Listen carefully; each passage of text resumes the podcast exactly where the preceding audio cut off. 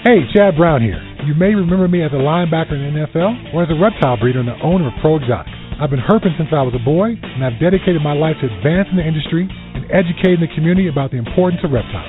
I also love to encourage the joy of breeding and keeping reptiles as a hobbyist, which is why my partner Robin Markland and I created the Reptile Report. The Reptile Report is our online news aggregation site bringing you the most up-to-date discussions from the reptile world. Visit thereptilereport.com every day to stay on top of the latest reptile news and information. We encourage you to visit the site and submit your exciting reptile news, photos, and links so we can feature outstanding breeders and hobbyists just like you. The Reptile Report offers powerful branding and marketing exposure for your business, and the best part is, it's free. If you're a buyer or a breeder, you gotta check out the Reptile Report Marketplace. The Marketplace is the reptile world's most complete buying and selling destination, full of features to help put you in touch with the perfect deal. Find exactly what you're looking for with our advanced search system. Search by sex, weight, morph, or other keywords, and use our Buy It Now option to buy that animal right now. Go to marketplace.thereptilereport.com and register your account for free. Be sure to link your Marketplace account to your Ship Your Reptiles account to earn free tokens with each shipping label you book. Use the Marketplace to sell your animals and supplies and maximize your exposure with a platinum ad. It also gets fed to the Reptile Report and our powerful Marketplace Facebook page.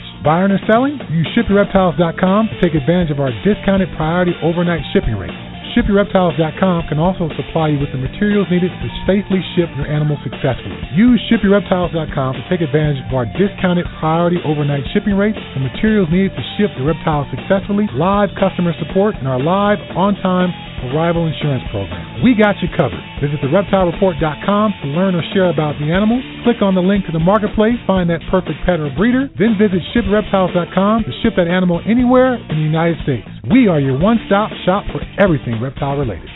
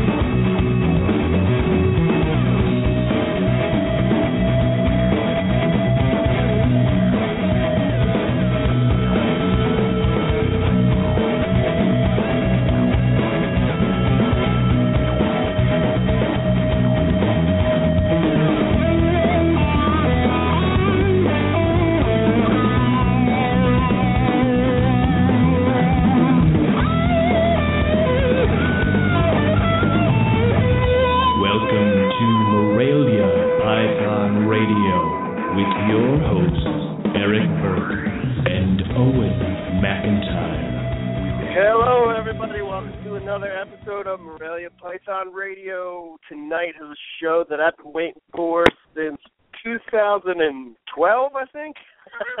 I think so.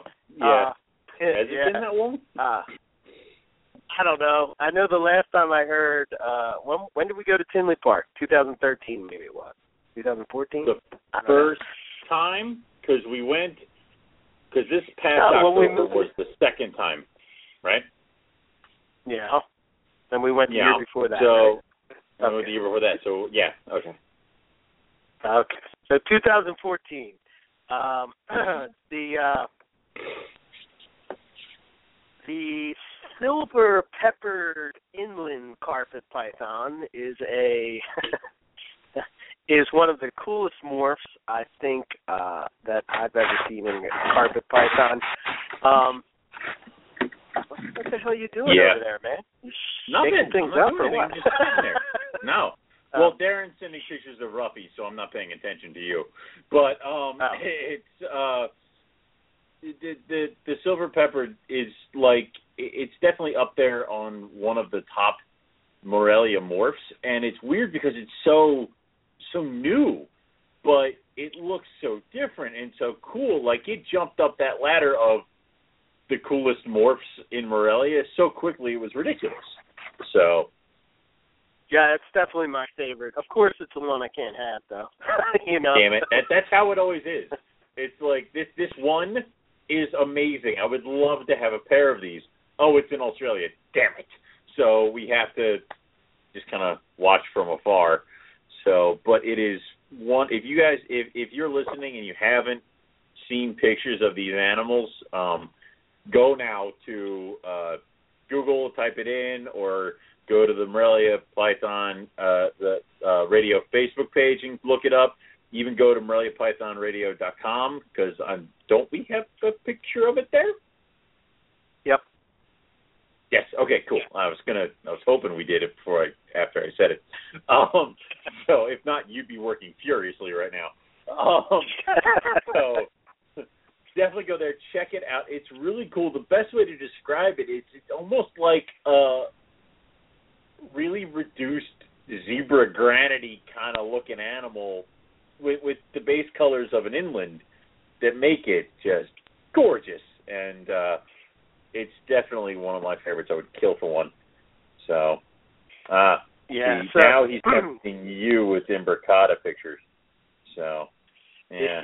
yeah. but now you're talking my language. Um, yeah. So yeah, our good friend uh, Darren Whittaker, um, he uh, he is down there in Australia, and um, he yeah produced these uh, really cool looking uh, silver pepper inlands as they're called. I think the first time I saw it was in the complete carpet python book, and uh, mm-hmm. I was just floored by it. To me, being a, a morph guy, um, you know, I'm just uh, just so awesome.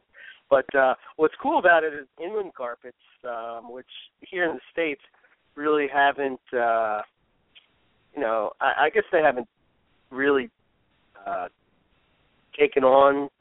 You know, like the die-hard carpet people sort of have them, um, Mhm. but uh, mainstream, eh, it's not really. It's not a big thing yet, but they will be because they are It- they definitely they the definitely will be. hardiest and coolest carpet. Uh, probably one of my favorites. I think. I think they would be one of my favorites.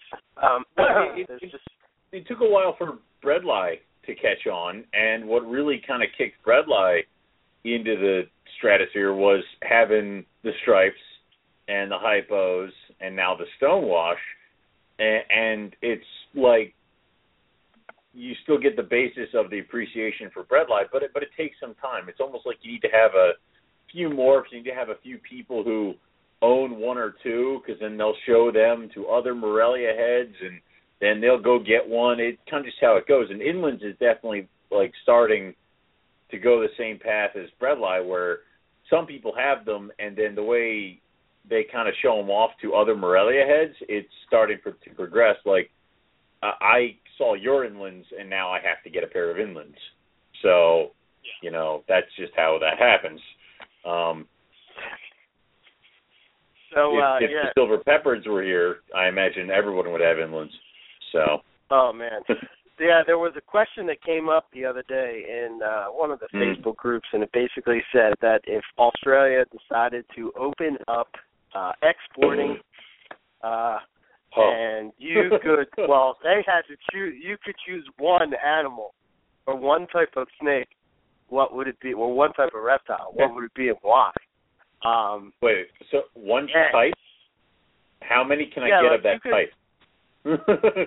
um, I, it wasn't really clear, but those rules Good. sort of went out the window really quick.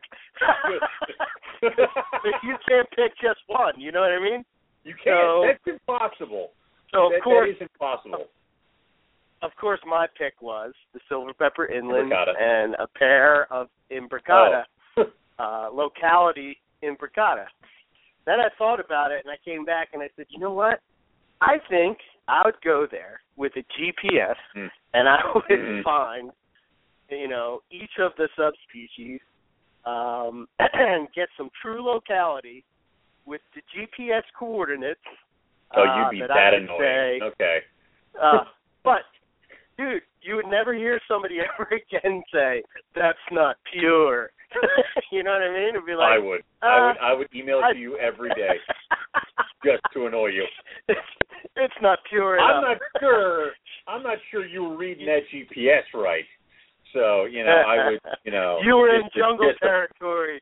Yeah, that's where were you again? I'm looking at the topographical map in front of me, and I don't believe you. So you know, it's there's always going to be somebody. But I, I I would just have a case. See, the problem is I would make a poor decision, and you I would Yeah. just get a case of rough scales. And when they arrived, I'd be like, I Did you 20 say a case? And you're like, oh, and Did yeah, you said a case, Yes, right? I did. It's not a Yes, beer. I did. I said, I don't, I'll I don't see the problem here. Yeah, exactly. Stop Yeah. it. So, but it's funny because you'd be like, oh, and why didn't you just get like 20 rough scales? I wanted 20 rough scales. What you could have gotten other animals? Oh shit, you're right. Oh well, I mean, like it's just like I would just ruin it because of the blinders for the roughies. That's why I rely on humans, and I'm like, well, I can, I can get silver peppers when Eric makes them. So, Yeah, we would have to be strategic in how we brought things Mhm. but uh man, You how would cool have that to. be? That would be oh my cool. god. Well, uh Even even if it's just for- even if it's only you're allowed to import from breeders, like even if we're not allowed to import from anybody else but licensed breeders, we could call them. just oh, you know what? I think uh I think Scott Scott Eipper said something on on that thread. I said to him my comment was, Well, I probably would be poor and you probably would have a new house. Yeah, yeah, it would be- yeah. Yeah. So everybody's uh, getting that would- extensions put on their house because Owen and Eric are bankrupt. So Yeah. Here's the Morelia Python radio wing. Um Yeah. we just added this extension on uh, you know, a few weeks ago. yeah, perfect. But um Fuller, yeah. but of course, like true Morelia Python radio fashion, uh the show that I'm most excited about, I feel like crap. so of course. uh, uh, you know, I'm going to uh push through this one, uh, no doubt, because, you know, like I said, this is going to be uh, awesome. We're going to hear the history of the morph. Uh, obviously, we're going to be teased because it's something that we don't have. But um, like, uh, if you don't know, uh, Darren, he keeps a wide range of Morelia. He keeps Ruffies. He keeps, course, Mhm. like we said, Morelia imbricata. I know he has kinghorni. Um, you know, he does Antaresia. so he has he has a lot of reptile experience. So it'd be cool uh, when he gets on here. We can talk to him.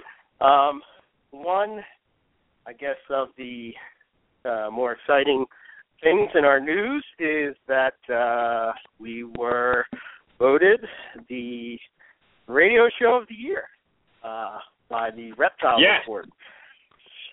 By the reader's which- choice. So it wasn't it was Reader's it was choice. voting voting from readers and listeners which we obviously want to thank all of you who went and voted for us cuz it's awesome. So thank you very much. Yeah, absolutely.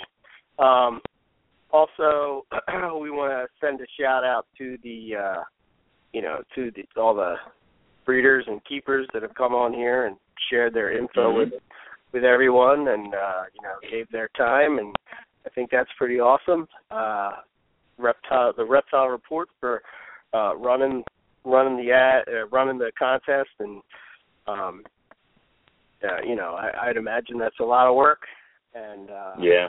I think uh you know, I don't know, it's just good to recognize, you know, positive stuff rather than Yeah. negative stuff, which, you know, we'll have plenty of that to talk about next week.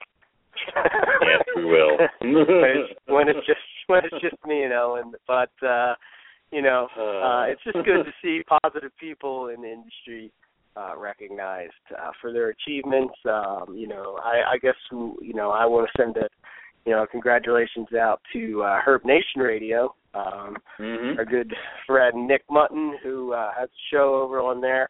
Um,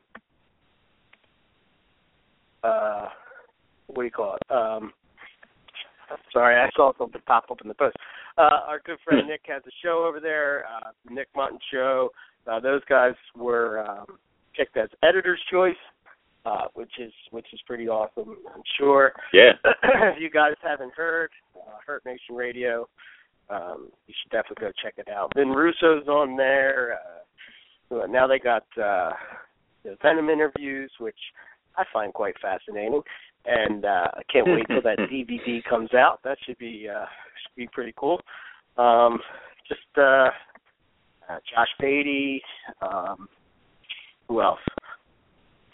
Um, I think that's it. I don't know. I can't think of anybody else at the moment. but um, yeah, it's a cool, cool thing. So I don't know. Darren, Darren's too busy uh, posting over in the group page to. Yeah, so many pictures. to call in. We're, we're gonna. Yeah, yeah. He forgot to call in and do the show, so apparently he's having far too much fun doing that. But um, We're gonna have to post all the pictures that he threw up onto the chat, onto the uh, Morelia Python Radio Facebook page, just so everybody can see, because he has pretty much of the progression of these guys from like hatchlings all the way up to adults of how they look, and they look phenomenal. So I think someone compared them to mini Oenpelli pythons, which is cool, and I can kind of see that. So either way, Which ones? Definitely What's uh, like? the Imbrica- the the silver peppered. Someone said the silver peppered Oh. looked like mini Oenpelli pythons, and I'm like, I can kind of see that, but I want both just to compare in front of me, living in my house for several years, so that I can compare which one looks like the other.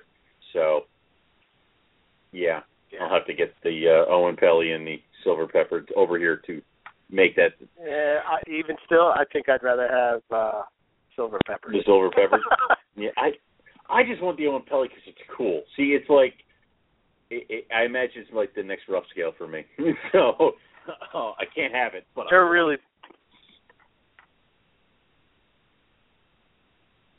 Yeah, they're coming on Yeah, they in. Um, what is? no, no, no. The uh, what were you saying? I, you kind of cut out there for a little bit. Oh, I, you were saying about the uh the Oenpellis. I was saying that um Oenpellis are kind of uh they're uh large like a large children pythons, I guess. You know, they kind of Really? like I don't know. Yeah, they're kind of No, like a mix between uh, I don't know. I've heard that that they're a mix between children's and uh, you know, like Morelia, that kind of thing. I wish, I I wish we could. I wish you could see one, like in front Yeah. of us. so to uh, Gavin Bedford, and uh, he is. Uh, we still have to get together a date, but uh, he he gave the go ahead for uh, to come on the show in um, nice. uh, in April. So uh, we'll hear Mhm. all about that.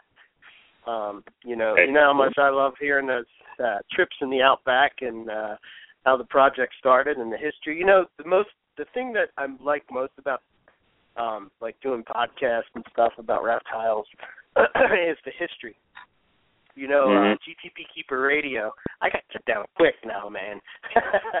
um, yeah, uh, we're not they stumbling anymore. Yeah. yeah, they did a show. uh They did a show a couple weeks ago, and they talked all about that uh history of chondros and all that stuff. And um I don't know. It's just once it's it's there, it's you know it's archived now. And uh as long as the podcast is there, the information's there for people to go back and and reference and you know you never know what's going to happen. It, stories might get lost. People get out of the out of the industry, and you know they they don't uh you know write stuff down, and you know maybe right. even years from now, certain people may die and all that kind of stuff, and you know stories get lost that way. So it's Yeah. it's it's really cool to hear people share about share stories like that. So um while we wait for uh for him to come on, uh how was Hamburg? Hamburg was good. It was fun. Uh they moved me again. I wasn't back in my normal spot near near Matt and you know, it was one of those I come in and I go straight back to where my table normally is and somebody else is already set up on it and I'm like, "Uh-oh, that's not right." And Matt said he came in and turned around and there were a bunch of ball pythons and boas set up behind him. And he goes, well, "That's not Owen's table. That makes no sense." So um they actually they actually had me set up next to uh Jason Balin and uh Howard Redding. So I was down. It was like a mini carpet row. You had uh me, Jay. It, you had uh Howard, and then Jason, and then me. And then Eric Kohler Oh, was wow. down on the other side, about an aisle away. Um but yeah, it was uh it He- was kind of like he that. there, uh, Cool. he, he he vends there pretty uh pretty regularly now, right?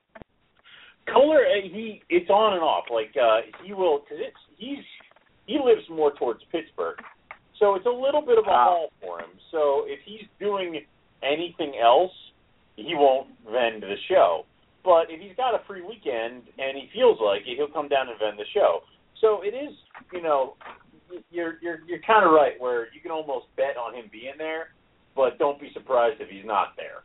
Is what I'm kind of saying. I mean, if Jason were to miss a show or my, I miss a show, uh, it's kind of like uh, everybody kind of wonders where the hell we went.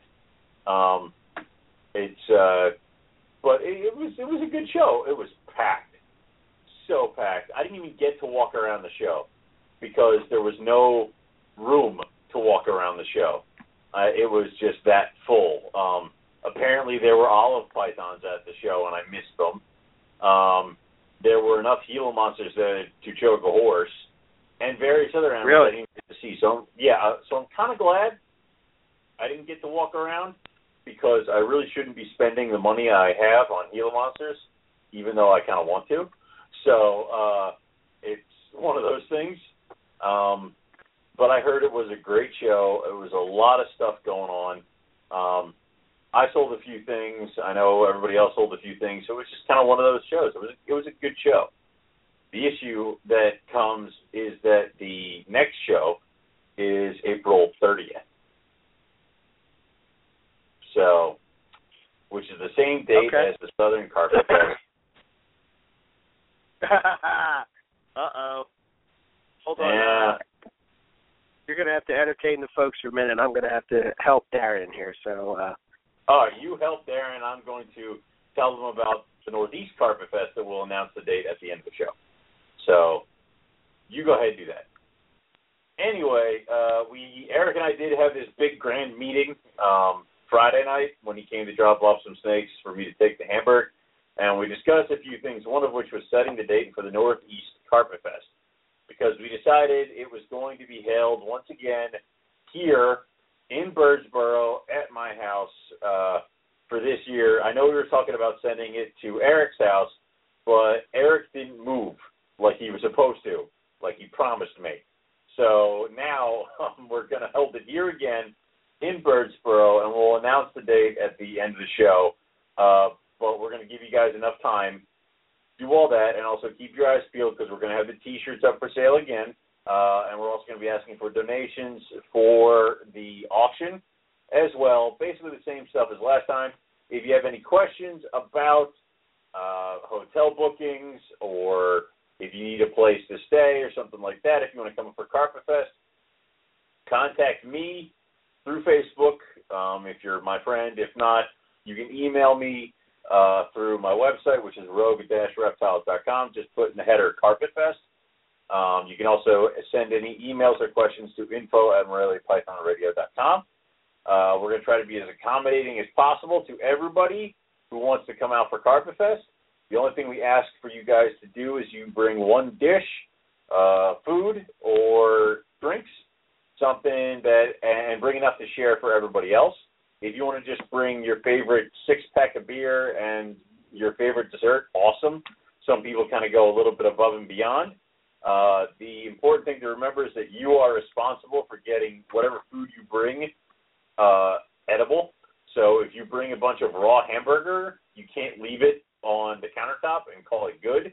You got to again go cook those hamburgers. So if you don't want to be sticking in front of a grill, don't bring hamburger. That's pretty much how it is. And also, we're definitely going to set up who brings what. Uh, you just gotta if you're coming to Carpet Fest and you want to know what to bring, just send an email to me. I'll tell you what's and what you're thinking about bringing. I'll tell you if it's good or not. Uh, this way, we don't have 20 people bringing brownies as much fun as that would be, we can't all have 20 different types of brownie for Carpet Fest. Um, so uh, definitely uh, avoid that. But just so everyone knows, like I said, we're going to announce the date at the end of the show. But we're looking more towards the end of May. So mark the calendars, get everything set there, uh, and uh, it'll be a really cool time. It was fun here last year. We didn't get too crazy. Um, I did spill way more alcoholic beverages on my own carpet than I ever thought possible.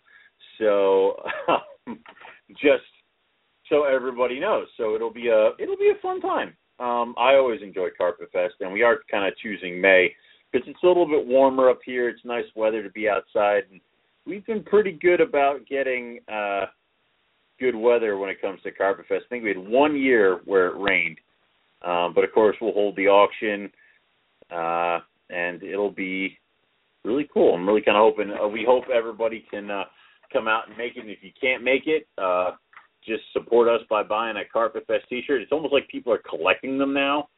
Um, it's like they they get one even though they can't make it to Carpet Fest. Uh, we usually have to send a few T-shirts, a few Carpet Fest T-shirts um, in the mail to Australia because there's various people down there who ended up wanting a few of them and kind of hang them up, wear them, do whatever, and uh, so it'll be cool.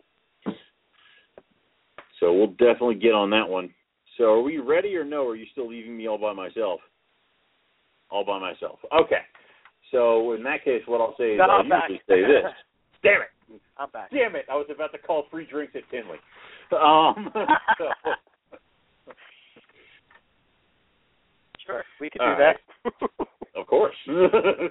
Uh, uh, um, yeah, we just had some technical difficulties. No worries, we'll get it going, and uh, yeah, we'll be set uh, in no time flat. Mhm. So, um, Calling back in or something like that. So yeah, yeah, there's a, we're having a problem with Skype, but no worries. yeah. No Well, we we How's are trying to season do this from Australia.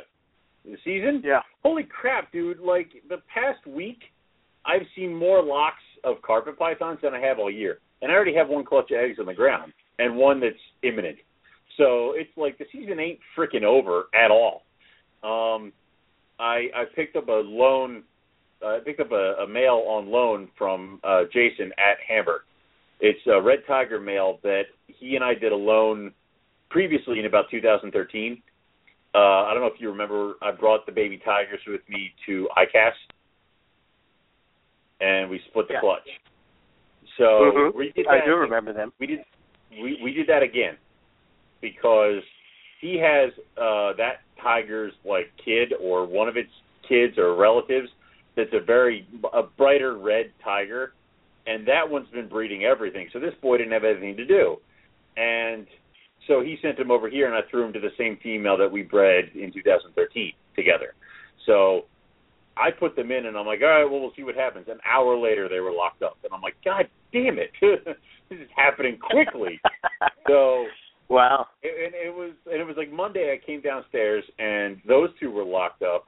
My red tiger and my high con tiger were locked up. The uh, God, what else was locked? Um, oh, the uh, red tiger and the high con normal were locked up. The granite and the high con jag were kind of cuddling. So was the caramel jag and the caramel tiger. It's like all of a sudden it, it, it, we're nowhere near done. The Brettles are still are cuddling up, and the White Lips are cuddling up. It's like you have expect because now that we're in March, I've heard a lot of people who are like, "Oh, I chucked them together, and now we're hitting like April, May. I'm pulling them apart." I'm like, "No, I'm not going to stop till like July because apparently things are breeding like crazy still. Like it, it's almost like if we start getting eggs, I'm not going to get eggs until June, Mayish. It, it's like it, it, it. Do not count your animals out right now. If you've been pairing them since, like I, I told Jason, like I had been getting locks and I had eggs, and he started yelling at me about like when do you pair your animals? December. And I'm like, well, if you were actually paired in December, he goes, when did you cool down? July? I'm like, no. So it's you know, it, it, it apparently some will go in different times. So I would say if you're going out there and you're breeding, definitely winter your pairs together because you never know who's going to breed then. But then also, you know, don't be afraid to start introducing males now. So if you have one male and you want to breed it to two females, let him winter with one, and then around February introduce him to the other because you might get him. Because right now the uh, caramel jag already bred my caramel female, and now he's breeding the caramel tiger. And it's like those clutches are going to be a little staggered. They're going to be off by a couple months, but which I kind of like too, because then I'm not feeding 200 hatchlings all at the same time. I kind of got these. I can, I can get these guys established while these guys are hatching. So 200 hatchlings. Good God. I'm not going to have 200 hatch. I'm not going to have 200 hatchlings. If I have 200 uh, hatchlings, I'm going to panic. so, oh my God. But it it's like I got five eggs out of the red tiger clutch, and then Matt sends me pictures of my blood python over at his place. That's the size of a house, and he goes, "I'm pretty sure your girl's a done deal." I'm like, "Crap! What do you do with baby blood pythons? You know what? You leave them with Matt. You don't touch Samoan. Don't bring them here. You won't know what to do. Leave them with Matt. Yeah. It's like you know, I'm not gonna. I'm not even gonna try. So, but that's another pair. Plus, uh Jason told me Saturday that he has my uh granite and she's been curling up with his granite male. So it's like, holy crap, maybe I did go a little too far with the, with the uh presumed eggs for the year. So we'll see. How's your season? Uh, I got another issue. so No crap. See, if you did all this stuff, then I could talk. But uh you're gonna have to. I, talk. well, I don't do all this. I just, but I still haven't even had my computer fixed yet. So, Um. Yeah. Hang tight for a sec. all right, we'll hang tight for a little bit. And now I'll just say, because we're not even going to wait, Carpet Fest in the Northeast is May 21st. That's what we've decided. So mark your calendars, ask off from work, call in sick. May 21st, it'll be in Birdsboro, Pennsylvania. Come on up, check it out. Um, if you haven't been to a Carpet Fest uh, and you live in the Northeast, uh, it doesn't necessarily have to be a carpet python person if you're just into Morelia in general or even pythons in general. It's a good time. Come out, hang out. Uh, it's always enjoyable. I think this is our fifth year in a row. I don't remember when we started this. Oh, it would probably be fifth because when we started the show. anyway, um, it's just uh, so if you're in the Northeast and you haven't made it out to one of these, please come. It's a good time. Uh, we definitely want to see everybody here. If you are in not in the Northeast, uh, you can still definitely come. Just let us know, and we'll try to get you all set up, uh, or try to find the Carpet Fest that's closest to you. Right now, I'm pretty sure we have four or five of them right now, with the Northeast, the Southern, the uh, Southeast, or whatever or that they're calling down in Florida, and then we have, of course, the Western Carpet Fest. So if you're close to any one of those, uh, contact those people. We usually have the uh, links as well as the contact information for all the different Carpet Fests on uh, MoreliaPythonRadio.com. Uh, and if you can make it out to any one of those, go check it out. It, it, it's a blast, and you're going to want to come back every year. And uh, you definitely should.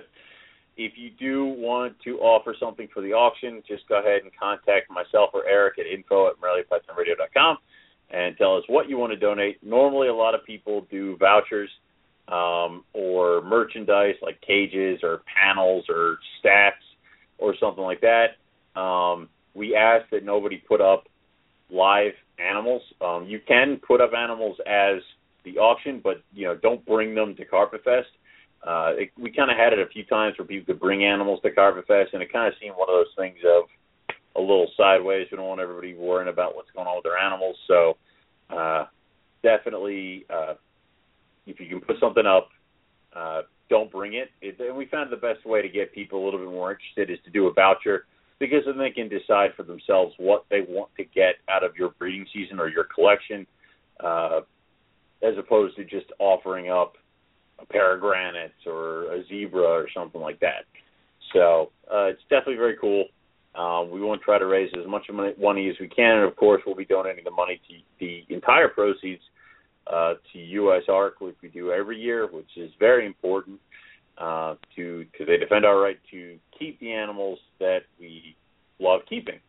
Especially now, since I don't know if anybody saw the news, but apparently they found a carpet python in the Everglades National Park. So hopefully that this is not the beginning of some very bad times for the Morelia community, and this is kind of like just a one and done, and we're not going to have any issues like that. Um, since Eric is gone, I will say it: if you are going to March Tinley, uh, he will open up a tab for you all to drink and be merry. You just have to get his credit card information from him, um, and if you just call him and ask, he'll just forward that right to you. I mean, he's very open out his credit card numbers as well as his social security number to anybody who wants to just drink for free at a Tinley Park or anything like that. Just go ahead and call him, or you can email him at info at com, and he'll give you all that information. And you guys can have a grand old time at Tinley. Um, apparently, we're supposed to do something for the reptile report when it comes to uh, Tinley. So if you guys see uh, Eric and me on these big screens or something at Tinley Park, uh, don't get too shocked and don't get too surprised. And uh, hopefully, we look good. I don't know, but hopefully, we have the stuff with Eric fixed, or we have the the Darren stuff fixed. It always seems like every time uh, we want to have somebody on that's really cool. Sorry, really but your cool. call cannot be completed. Interesting.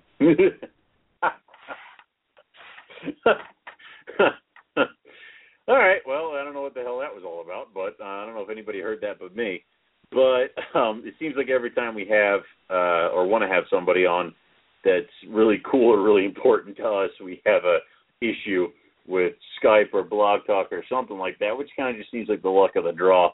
So hopefully we can get this rolling in the right direction and get it started. And of course, if you have any questions for myself, Eric, or Darren, go on to Facebook. And if you are not a member of the Morelia Python Radio chat group, you can send a message to myself or Eric.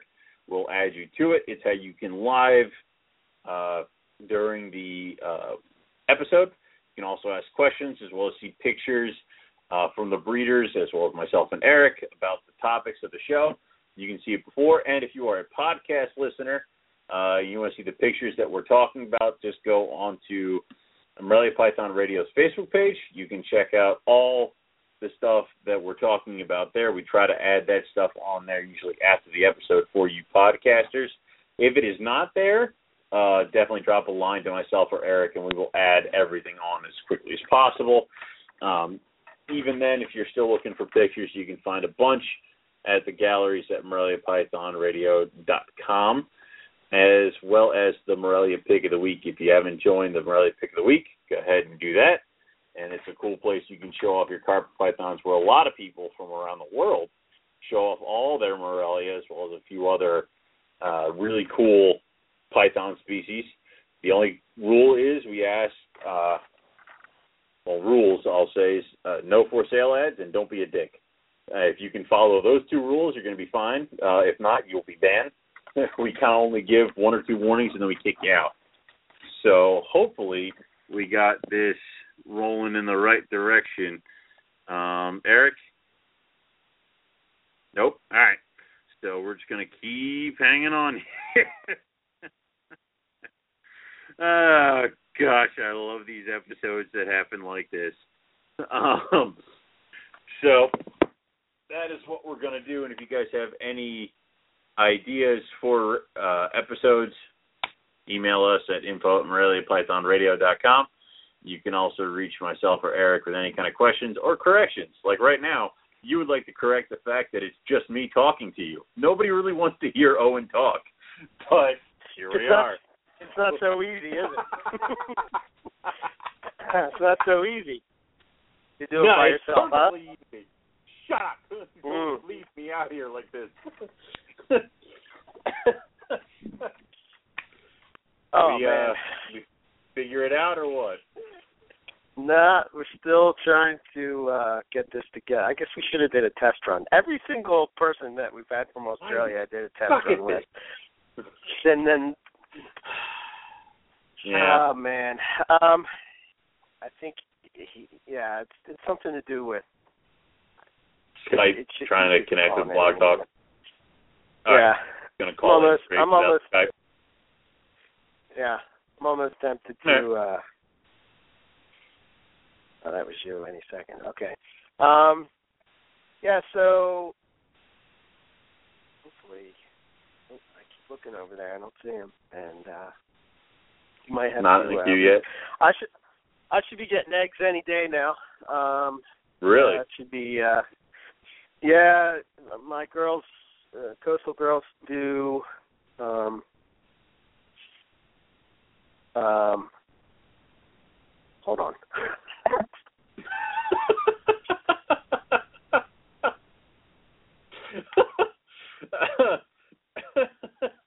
the suspense is killing me.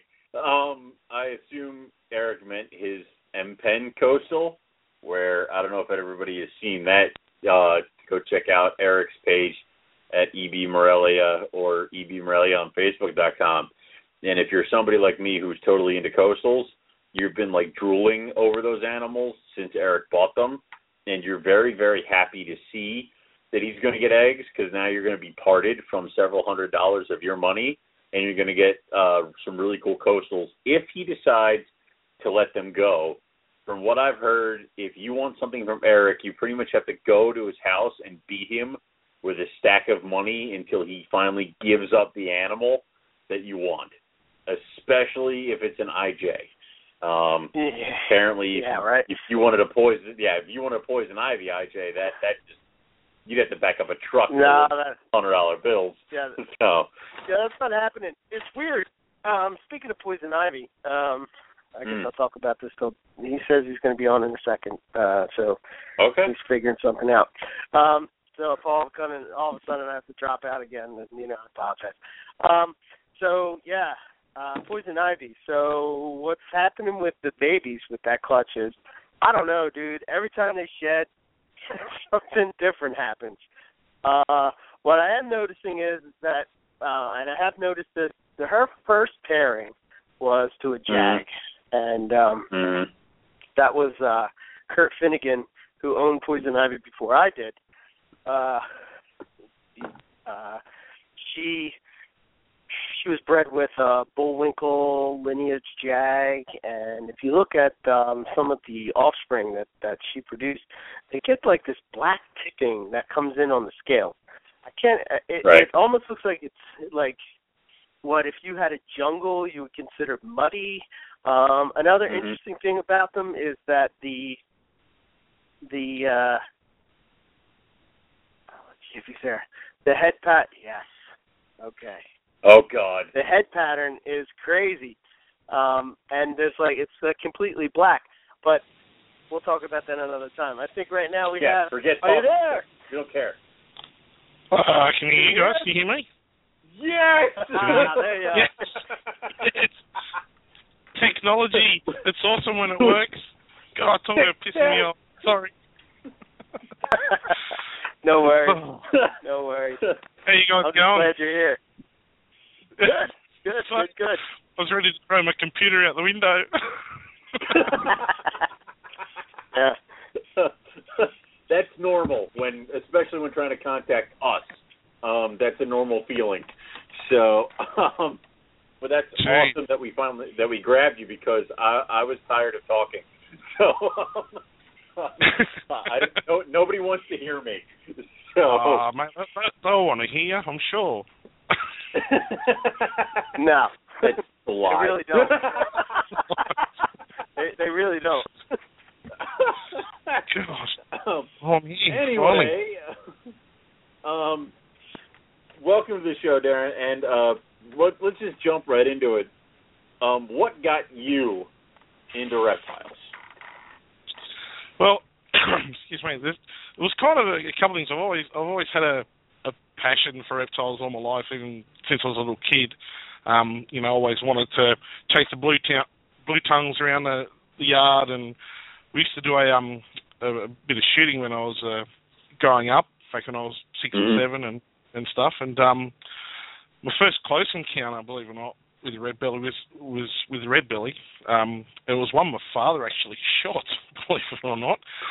And, it- and it was it was an opportunity for me to um to see it and get up close, and my fascination just grew. And it wasn't until um you know my my parents had the old you know good snake's a dead snake kind of attitude um Mhm. growing up, but it wasn't until later I was probably 11 or 12 and um kept pestering my parents about you know wanting a pet snake or a pet lizard or something like that and um back then there wasn't quite the the, the knowledge around um there was today certainly wasn't the social media we have nowadays and um Mhm.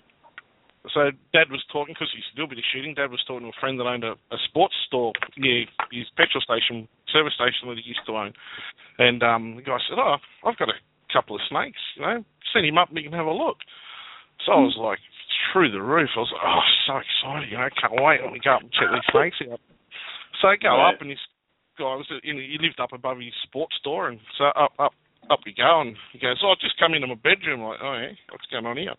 And uh, so anyway, go into his bedroom. He's got all these tanks set up, glass tanks all around the place, and and all that sort of stuff. And unbeknownst to me, you know, just pulls out this red belly. It was probably about oh, maybe Oh my God. It seemed like about twenty foot long at the time. To me, it was it was enormous, but yeah, it was probably only a couple of feet, two or three, two or three foot long. And he goes, "Oh, here you go." And I kind of looked at him. And I said, "Are- "Aren't they venomous?" And he goes, "Yeah, it's all right. Don't worry about it. You, you'll be fine." I'm like, "Oh, okay." So here I am sitting on his bed, free handling this red belly black snake. You know, I Oh, was Jesus.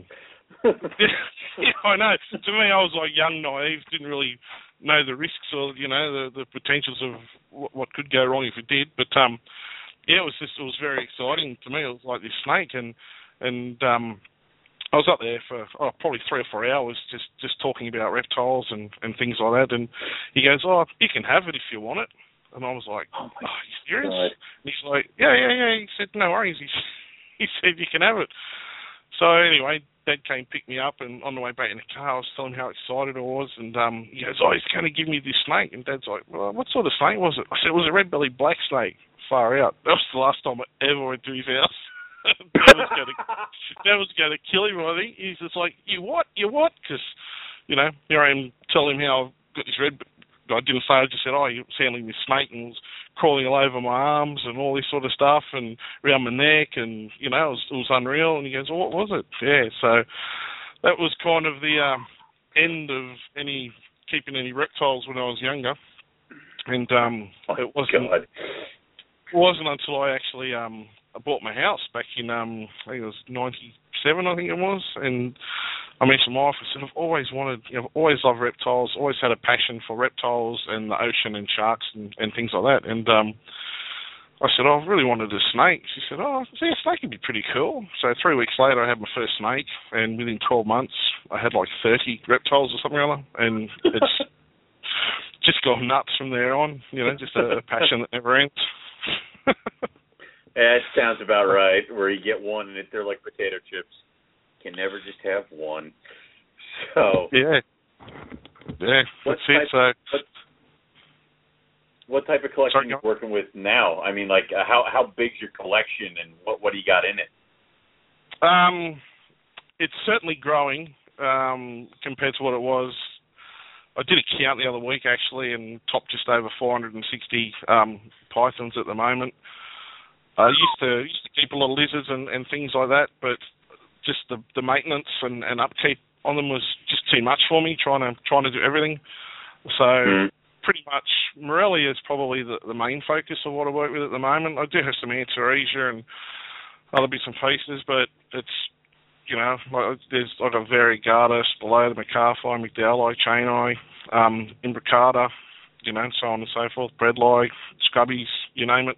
Um, plus I keep the three types of Antaresia. I don't keep the perthensis from the WA from Pygmies. Um, I've kind of looked at keeping those guys, um, but I don't know. I'll find the little bit too much work in with the hatches and things like that. They are pretty cool. Um, they're, they're certainly something I'll, I'll keep down the track in the future. Just for the sake of wanting to breed them, to have a go and, and work with new new animals. Um, I try try to work with uh, pythons and snakes that I haven't worked or bred with uh, in in the past. Mhm. So they're kind of on the list. Maybe I'm just I'm not ready for them yet. Same with um, um, chondros. I've not Mm. I've not had or, or kept chondros. It's usually been usually been a case of haven't been able to afford to buy any. But they're, they're, they're on the track one day. Um, same sort of deal. I keep eyes, um, water pythons. I've just got myself some, or getting some, an adult pair of exanthic blackheads. Uh, plus there's Oh, some wow. So yeah, so it's a pretty, pretty big collection. It, it kind of really took off with the pepper project when it when it first started. I Mhm. kind of realised the the potential and and everything there, so I just started adding more and more snakes. Reluctant to sell anything. I'm a bit of a hoarder. you I you feel your pain. you and Eric. Yeah, you and Eric Yeah. are both they they never sell. So Yeah. yeah, when you Well, sorry, go on. I was gonna say you're still holding on to all all the silver peppers, right?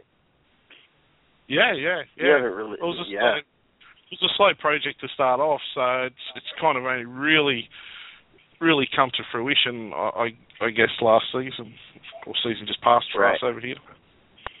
Jeez. You know, but yeah, Wow. it's, it's I mean this is the ninth year, so So, well out of all the uh, out of all the stuff that you work with, what's the what's your favorite?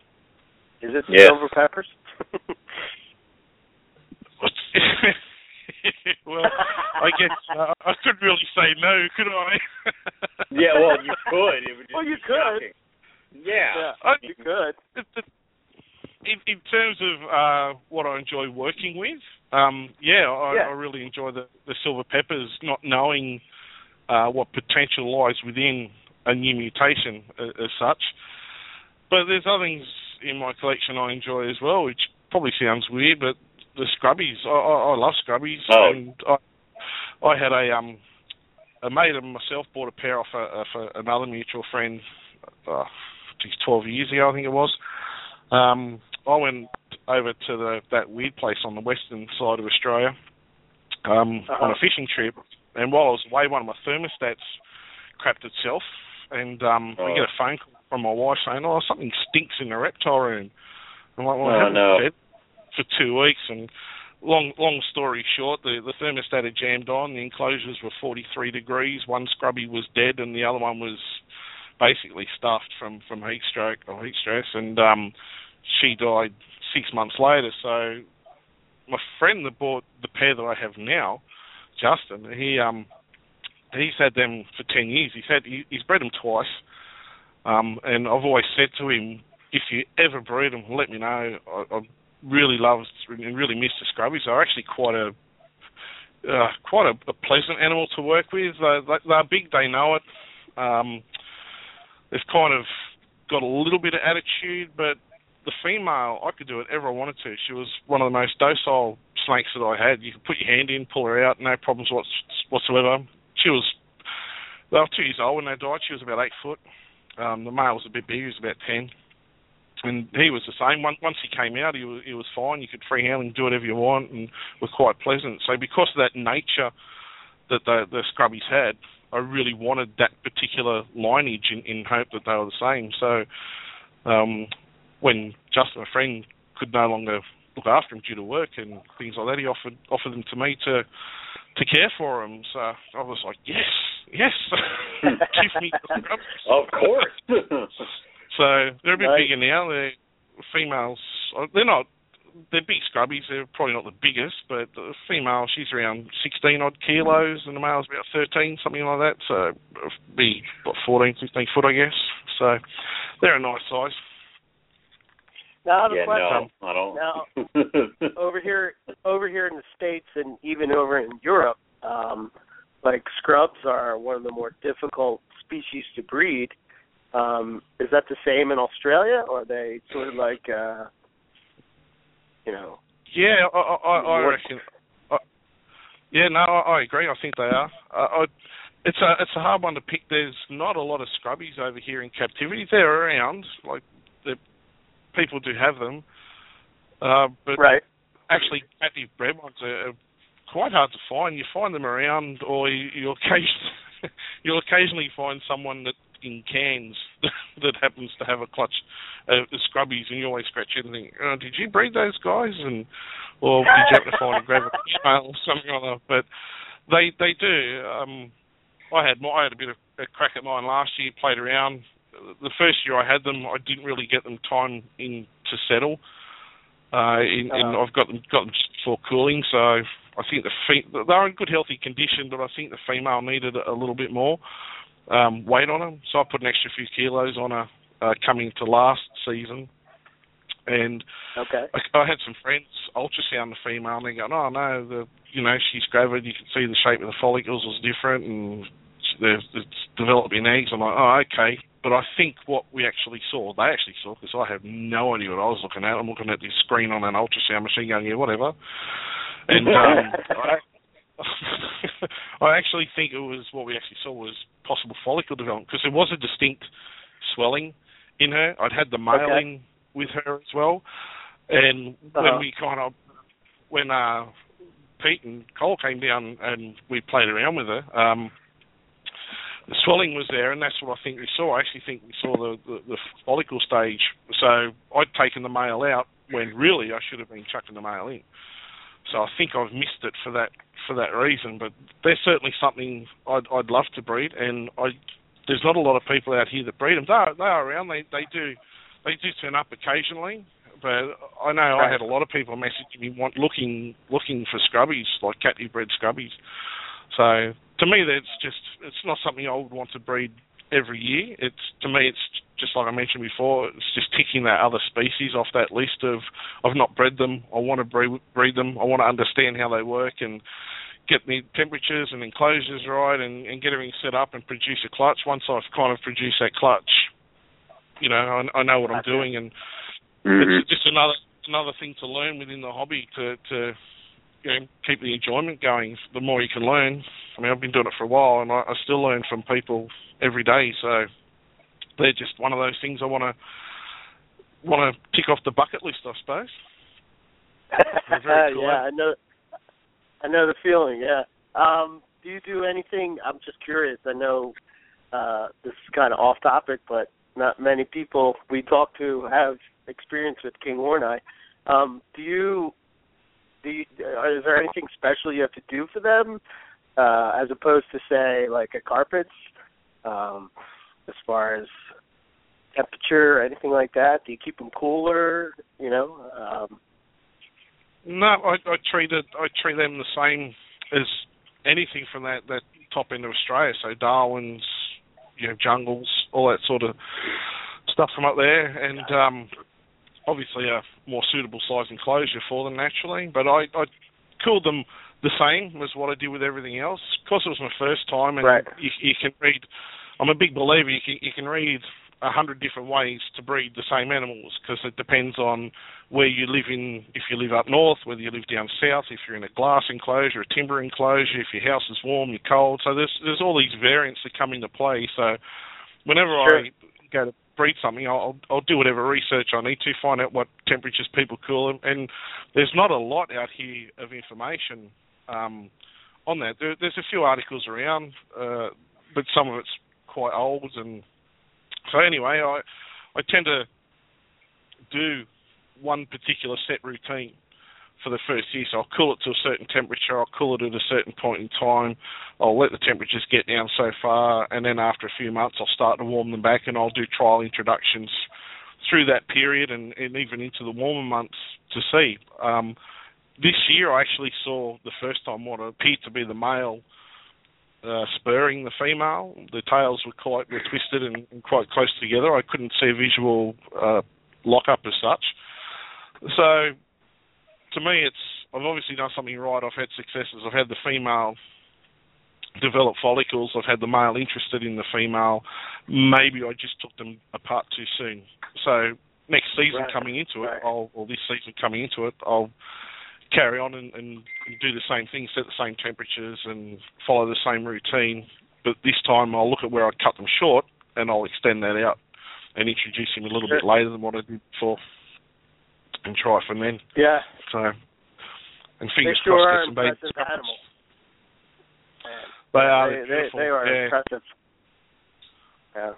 So cool. Yeah. Um all right, so let's talk about uh let's talk about the silver peppers. Um I guess maybe give us the backstory on on these guys, uh, you know, how you know what, what was the uh the parents, you know, uh just any any information on how you stumbled upon these beautiful snakes. Yep. Well, if, I was supposed to go a bit of time, so I can go the long version. I, I guess in essence, so I kind of started back in in 2006. I bred some uh, some diamonds diamonds that year, and a friend Mhm. of mine had a had a pair of wild type Murrays, and she wanted a diamond python to put out in her aviary. She said, "I'm sick of." It was a lot. Uh, Danny Shani had the two snakes. She didn't want them anymore. She just wanted something she could put an aviary outside and something you can live in. Obviously, its natural habitat, and she can just feed it, and it can live a happy life out there. So I, I did a swap for these two Murrays for for a diamond python. I thought I got a great deal. They were 18 months old, or a bit over 18 months old at the time. A little bit small, but that's all right. They were quite nice animals. So I got them, picked them up, got them, fed the life out of them over the next next few months and I was actually going away on a um a, a, motorbike ride with some friends. We do a trip down into the snowy region um every year for a fundraiser for cancer. So I, I got up in the morning and this Murray Darling's laying eggs in a drawer. So I called a mate over, called a mate over and said, "Oh look, when you get home, can you go and grab these eggs?" I was not thinking, I just Murray Darlings. It wasn't anything special in the clutch, and um so if, if when was that? I'll tell you the date actually. That was um 9th of the tenth. Um, she laid fourteen eggs. So it was actually interesting. She had a it was quite a large um, clutch weight to body ratio as well. It was forty four percent. So clutch weight was four hundred and sixty eight grams, and she weighed yeah she was thousand and sixty nine grams after laying. So as you, you can tell by the weight, she wasn't a big girl at all, one and a half kilos. So so 55 days after, um, they started to dip, and I went through and cut the eggs as I do, and opened one up, and here was this funny looking pattern. I thought, am I seeing things, or what's going on in that egg? Good and, yeah, waited waited till they all they all hatched out, and um, sure enough, there was there was three of these. I actually referred to them as granites at first. I went, oh, this is Mhm. granite looking pattern. And this was back in 2007, so understanding genetics and everything back then to me was completely new. It was something I didn't really understand. I mean, albino Darwins hadn't been out for long. I was still coming to grips on understanding a simple recessive trait, let alone anything else. But I knew there was something different.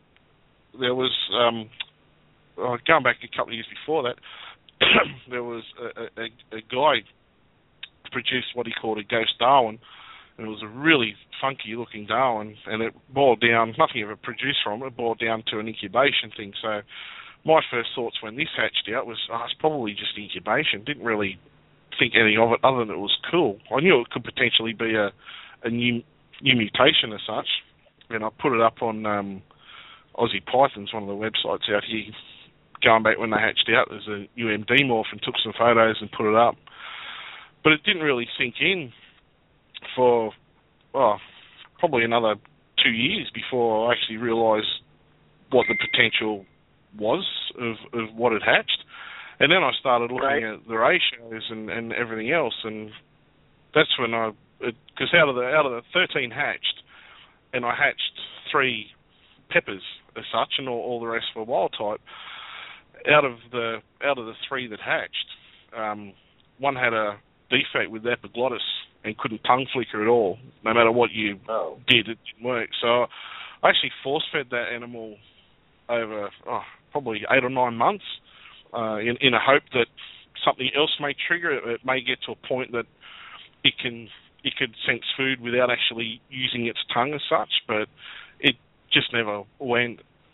And the reality of, do you want to, a, you know, will it breed if it gets to size? Do you want to force feed something for its entire life? Is it really a healthy way to live, or are you going to add, if it does breed, are you going to add weaker genetics into into the strain? And hmm. it was kind of a hard decision, but I think I did what I thought was best for the animal. So I had it I had it euthanized as, as sad as it was. I think that was the best thing to do for a Yeah. defective animal, I guess in essence. So so I lost that one. Um, then out of the other two, I, I went to an expo um, in what year was it? A couple of years after. Yeah, I think it might have been the year after. Anyway, uh, they were probably yearlings, eighteen month old animals when the show was, and that was in May, which is beginning of our winter out here, basically. When I came back from the show, I was, you know, in in the midst of battling depression at this stage, and I wasn't exactly mentally in the right place. And I- I came back and I put my animals put my animals back away, and obviously I didn't put one. I'm not sure if I didn't put it away correctly in the drawer or whether it had gotten out or what. But I came home one day and the drawer was open and the, the one of the peppers was gone. And Oh I was I was I was being in the the bad place that I was in the very dark hole It was part of me was like, oh well, you know, stiff shit and sorry, and um, the other part was quite gutted. Uh, so it turned up about three months later. So it, it had survived the mid the whole of winter basically in Sydney. And when I found it, it was had a massive retained shed, it, a serious RI infection. It was it was a mess. So I actually took it to a friend, Michelle. Uh, she's a herp vet, and we gave it some injections, gave it fluids, did whatever. But it was that bad. She actually kept it um, in the veterinary surgery to to treat it every day. But eventually, it lost its battle and died. So that kind of left me with with one one, and it was a female. so, so whenever, you- uh-huh. whenever you want these projects, you always want like a male so you can outcross it over five females or something or other. But yeah, so I was left with one which wouldn't eat. so, oh my God. so it was like, oh, it, here we, yeah, here we go. So it, it it just it would eat, but it might eat one. It would eat. I suppose if you fed something a large rat, if it was capable of eating a large rat, it would eat a small rat in comparison to size instead of a large rat. So if you offered it anything that it should be able to eat, it wouldn't eat it. You had to offer it something small, and then if it ate, it would only eat maybe once a month, once every six weeks. You could offer it every week, and it would just turn its nose up. Didn't want to know about it. I did. I did Oh, contemplate God. force feeding it every now and then, but the thing was it ate, and I didn't know if actually force feeding it or something would possibly create more of a problem. So I just I just persisted persisted with it over over the years, and um, yeah, it was like uh, five years of age. It weighed like 300 grams. To give you an idea, it was it was tiny. It was really really annoying, but um, yeah. So so that was um, when did when did she finally came out of cooling in um, I think it was 2012 or something rather. When was it? Um, 2011. She came out and started to feed. So that was after winter. So probably oh, maybe August, September. She decided to feed, and by by the time the next cooling breeding season came around, uh, she went from 300 grams to 1.8 kilos. So, it's like you want to eat, you want to eat. Well, you can eat. I'll make up for all your lost time. So yeah, I absolutely Here, have as much food as you want. God. yeah, pretty much. Yeah, yeah, pretty much. But just going back to the original, um, original pairing with the, the two wild wild type Murrays, the following season, I thought, you do it. I've, I've got this weird thing out of the egg after the first season. I thought next year I'll have another go at reproducing from the same pairing again because everyone says, "What happened? Mhm. Why didn't you breed them again?" And that year that I produced them, I actually put them in a show at, at Castle Hill, or uh, one of our local shows, um, and had them had the the mum and the dad on display and a couple of the peppers on display just to to show people. I thought that was a bit different. And it was on it was a show that ran over for three days, and the show was in May, I think, which is basically start of our winter. Um, so it's quite cool. When I took them home and cooled them and paired them up and everything else, they mated six or seven times. So every, everything was going right, but she never produced eggs. I'm like, oh, scratching my head. So I was cursing myself and kicking myself in the bum, thinking, oh, I've put him in the show, and it's obviously upset her. He he was fine. He's a male. I mean, let's face it. He's a male. It's not, he's not worried. he's happy, but he's going to be fine no matter what. Yeah, that's that's right. So I put the put the female in the show when I when I took her home. I thought, oh, I've obviously upset her. She's been out in display. She hasn't been happy. She's been in the bag to and from, and and everything else didn't want to breed. I, I didn't really think anything of it. And then the following season, coming into it, I was going through doing all my checking, and she was feeding, doing everything spot on, and coming through into the into the breeding season, making sure they got enough weight condition and, and all that sort of stuff on them. And I noticed a little bit of puffiness in the throat.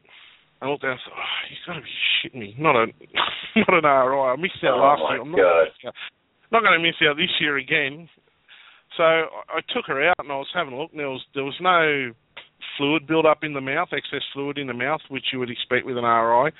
And when I started handling her, I noticed a series of blisters, probably uh, I don't know, eight or ten blisters randomly on her body down the side. And I thought, that's not good. I've not seen this before. So once again, I rang Mm-hmm. up a vet friend of mine, and she came round and had a look, and we lanced one open, and all this red fluid came out. Not blood, but like watered down blood, I suppose you could call it. Came out, and she looked at. She goes, "Oh," she said, "That doesn't look good." I said, "Why's that?" She goes, "Oh, I'll take some tests and I'll let you know." She went away, sent off the tests, come back, and she said, "Oh, it's got cancer." what? You got to be joking. Oh, man. Oh my God! It's and it's it's in the blood. So she took it. There's nothing you can do, and it was you could see the when we once we knew that you could start to see the when you actually uh, say felt down the body, you could feel lumps in her. And um, anyway, she took her and euthanized her, um, cut her open. She had 13 tumours inside her. But the interesting thing was, she said the biggest tumour was on the ovaries, the oviduct, and she reckons that that might have been the one that started the whole lot, and the reason why she couldn't breed the previous year, or obviously this coming one. So, Ah. so it's been, so basically the you you've produced one animal, and luckily I've got that clutch. In essence, if you go back in hindsight, it's like one clutch, and then the female was obviously possibly you even had a tumor at that first original time, or wasn't well at that particular time, but yeah, so she had the had the one clutch, and then was complete null and void after that. So potentially the the mutation may never have reared its head out if it wasn't for that one clutch. Wow. The So- cards are definitely stacked against you. Like everything you just told us is like, oh yeah, and that could have been the end of the silver peppers. at, Like any moment, they Yeah. never could have occurred. Wow. Yeah, that's that's exactly what it was. It's, it's been that's what people go. Oh, you you must have plenty. I'm like, no, no, you have no no idea what I've gone through to get to here. It's like people think, oh, you've got one. You know, you should have about 500 now, shouldn't you? I'm like, no, I've got a handful. Like it's really, yeah, it's it's one of those projects. But like they say, they reckon the hardest projects to work with are normally the most rewarding. So it's uh, Yeah. I haven't any rewards from it at all yet, but hopefully that'll come. So I But, mean, um, wh- wh- I was gonna say when you cut open that egg, or when the egg pipped out, or whatever. I mean, I know you said like, "Oh, what's that one?" But when it came out, were you were you just? I mean, what was your reaction? Were you just like blown away? Like, I mean, yeah, I- I'm talking about when you proved it out, when you proved, well, like when you bred it again, and then you finally got that clutch, and then Oh, you saw that it yeah, wasn't yeah. a fluke. You know what I mean? Yeah, that yeah when when I finally that was um 2012. So from Mhm. hatching in 2007. It was 2012 before I finally got to a point that I could pair them up and reproduce the trait. So once once I reproduced that trait, it was like, and the, the worst part was I think I I think she laid um, 13 eggs, and I hatched Yeah. um, hatched eight.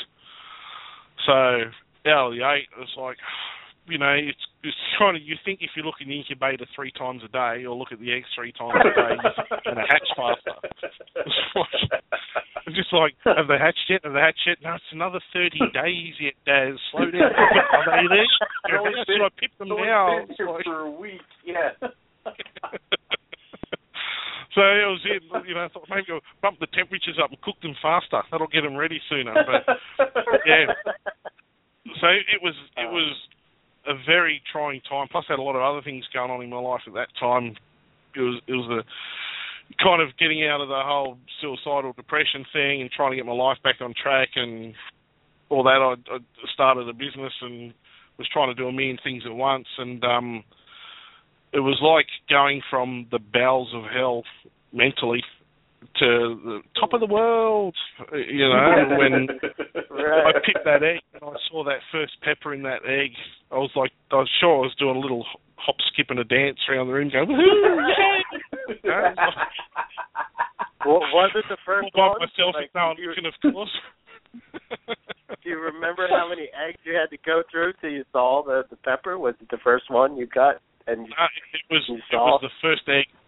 There was there was a head poking out. I looked at, and I saw the first thing I saw was black eyes. I went, black eyes, quick! Where's the autopsy kit? Got out and got the tweezers and the scissors and cut the egg. And I'm like, oh yeah. Uh, and off a little dance, and then um, yeah, I, I cut the rest of the clutch open and had uh, six peppers and two hets in it.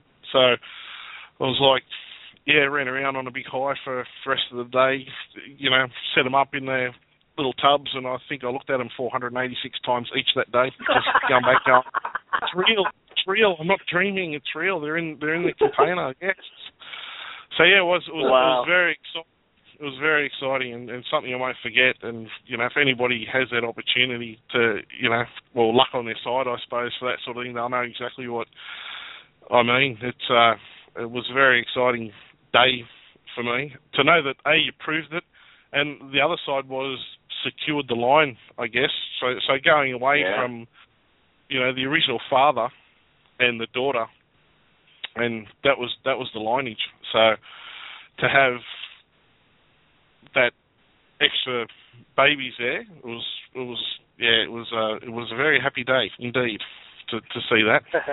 So yeah, very exciting. Man, Yeah, so how it goes. I, I, I was gonna say like so. I mean, we know how the the morph thing works here in in the U.S., but I mean, how does it work down there in Australia? Do you have to like sort of keep that under wraps, or is it like something you run out and tell everybody? Do people get, you know, I guess jealous for lack of a better word? Uh, Well, it's an in- interesting topic, actually, isn't it? Really, I mean, it may may feel like Mhm. a lot, but, but it's it's not so simple when you look at it. And I know some people have some projects that they keep very very quiet. When going back to when I originally hatched this, like like I said, I genetics and that was fairly new to me. I really didn't understand. I mean, I had to start somewhere, and when I first produced that first pepper out of the egg was when I, I kind of started to realise that I need to understand what's going on here. It's money has nothing to do with it. It was the ability that I was given an opportunity to work with something new. So when I hatched it out, um, I forgot what I was bloody saying now. what was the question again? I was just saying about how like um, the you Oh, the like hobby. when you prove out more. morph. Yeah. hmm Yeah, yeah. So, so you know, having that out, I didn't know. So therefore, I went on to, like I said, APS, which was the the website back in the day, and and put something up, not realizing quite what I had. Whereas, in hindsight, maybe I would have waited longer, um, Right. and and waited till I secured the project, I suppose, a little bit more and, and had some definite groundwork, like maybe waited till I produced the second clutch and, and actually produced some animals. There is is quite um, a theft for for animals over here. It's pretty bad. Um, you know, and I was a recipient of those low-lying scumbags and, and broke in and, and stole a whole heap of my animals, um, in, including one of my peppers. Um, Oh. after it hatched. So, so you know, Wow. I kind of hindsight and think, should I have just kept my mouth shut and not said anything, and no one would have been any the wiser until I was ready to release it. But then, you know, I, I I do what I do because it's the passion. I love it. I love to share. I love to talk to people, and uh, you know, ask ask anyone that knows me. It's getting me to shut up. That's half the problem. You know, I, I love I love to talk about reptiles. So, so Right.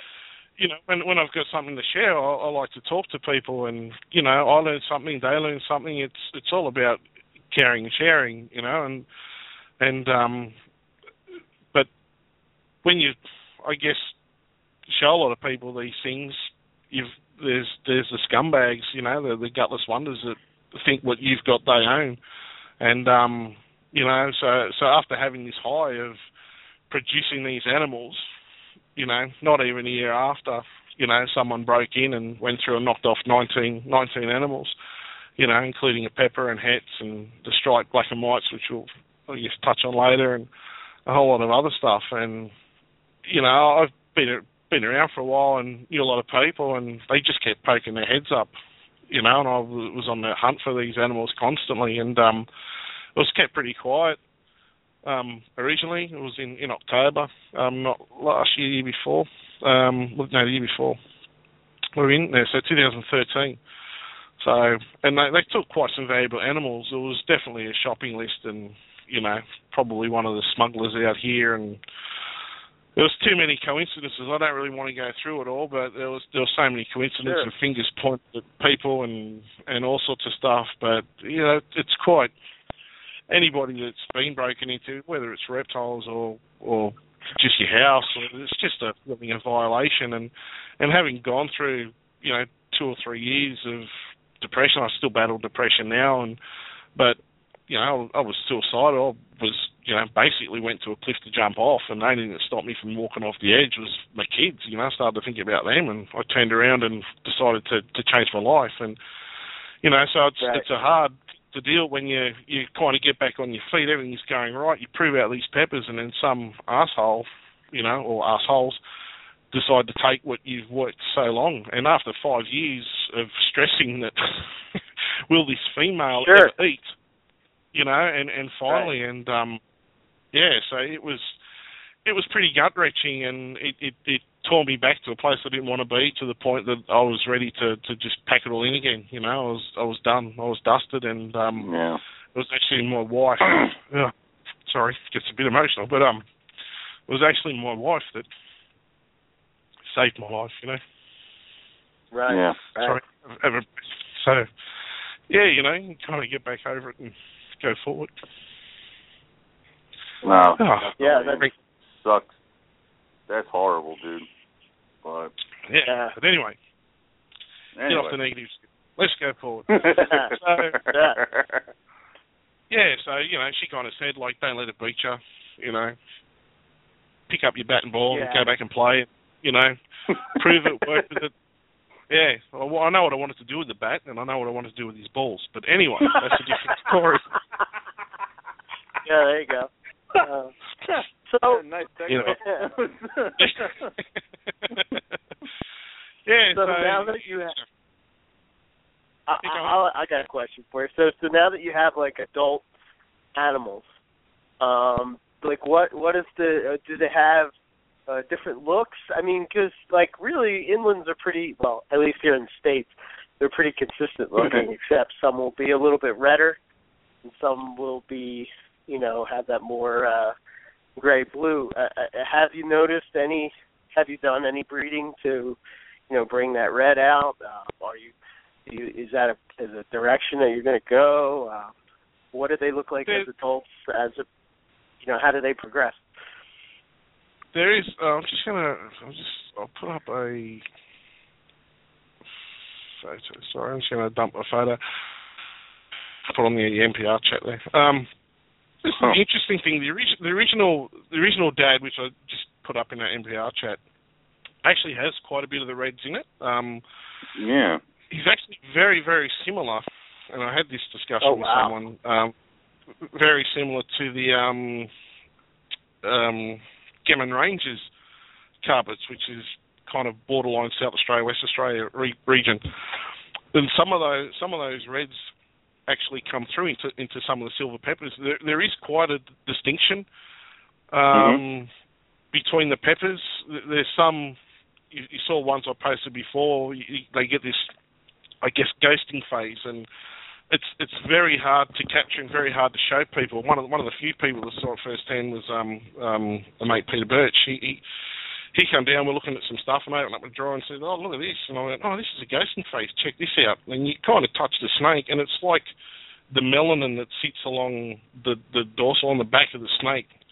It's like you touch it, and it just pops a little bubble, and all that melanin just starts to roll down the the sides of the snakes and, and darkens up in the sides. You can have the same snake, and they can look totally different at, at different times. It's very very cool. I guess it's a bit like roughies. They can they, they kind of go on a at night time they can go into a pastel pale looking Mhm. kind of kind of coloration and like that photo I put up before. So you do. So I've, I've got some that have very minimal melanin. Uh, I mean, you can call them hypermelanistic. They they lack heaps. But then I have others, and I'll see if I can find a photo um, that have a lot more. So the patterning Right. all seems to be the same in essence. They all have this dorsal stripe down the back um, third of the body, but Mhm. some some contain um, more melanin than others. So Gotcha. not that it's a lot. The sides are generally actually here's the um, here's an I think that was.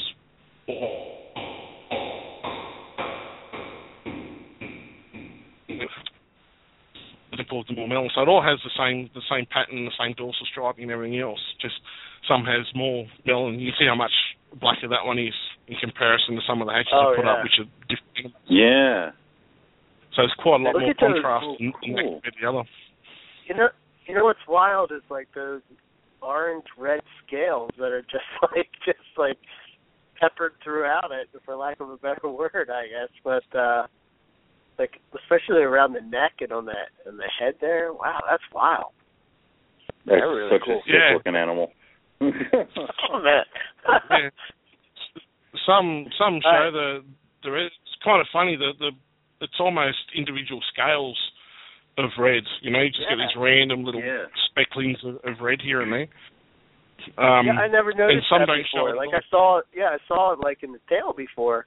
I've seen that, but I've never looked I guess I've never looked close enough to where you actually see like right on that blue gray, you see these just these like little orange scales just throughout there. Wow. Yeah.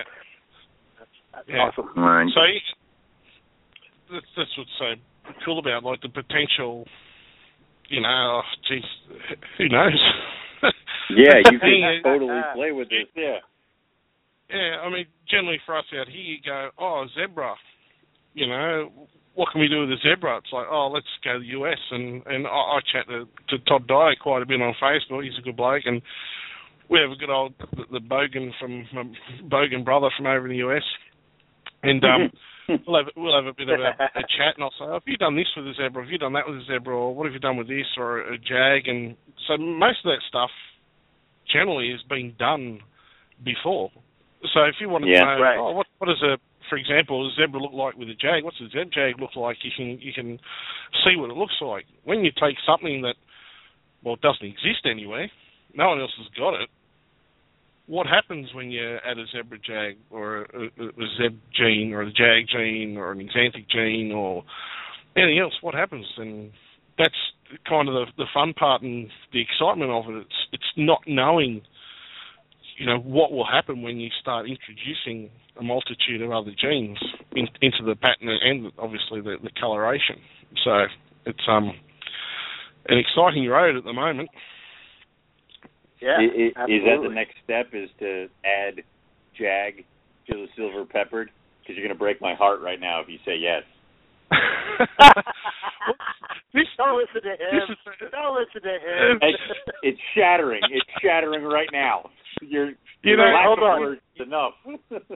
you're you're a lot like me. Like you have your you have your projects that are pure, and then you have your projects that you just are Are not. The hell out of. you know, right?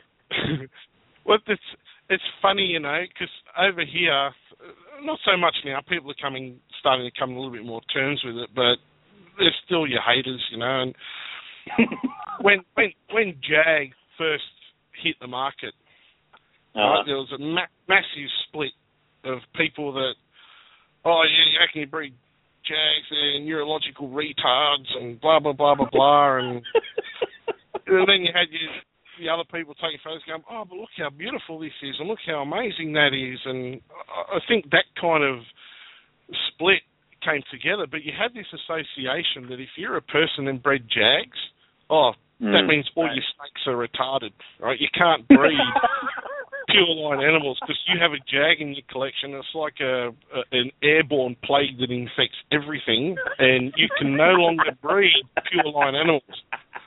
You know, it's like what the hell's wrong with these people? It's like you can do both. You know, I can breed a pure Yeah. clutch of bredli, and I can also breed bredli jags. What's the difference? You know, it's like right. but the the I think the stigma for that out, out here comes back from the days when we we kind of went through this um, pure locality uh, um, period of time going back a number of years. Like once upon a time, you'd have jungles, and there'd be Palmerston jungles or Atherton tablelands, and that was pretty much it. And then suddenly people went, oh, locale specific animals. That's the shit. That's everybody's got to have locale animals. And suddenly you could go to Cairns, and within a 20k radius of Cairns, there was 300 locales of jungles. Every second kilometre was a this is a Fred Street jungle, and that's a George Street jungle, and this is a Sutton Beach. It's like, well, you know, two years ago there was a Palmerston or an Atherton's, and now there's like this myriad of all these locale specific jungles. So we went through this period that people only wanted locale specific stuff, and back in the time I was actually had my own business distributing for a company in um, South Australia selling reptile products. I was travelling all around New South Wales selling selling reptile products, and so I was, I was kind of following along this. Not that I was a massive fan of having, you know, 13 different Stimson's pythons that all had to be from a different locale, you know, which is what people got to. And you'd go in, and I- I'd have a, a, shop owner say, "Oh, I've got a got a guy that's looking for a um, you know, a Stimson python. Oh, do you want a Georgetown stimmy? You want this stimmy, that stimmy, that stimmy?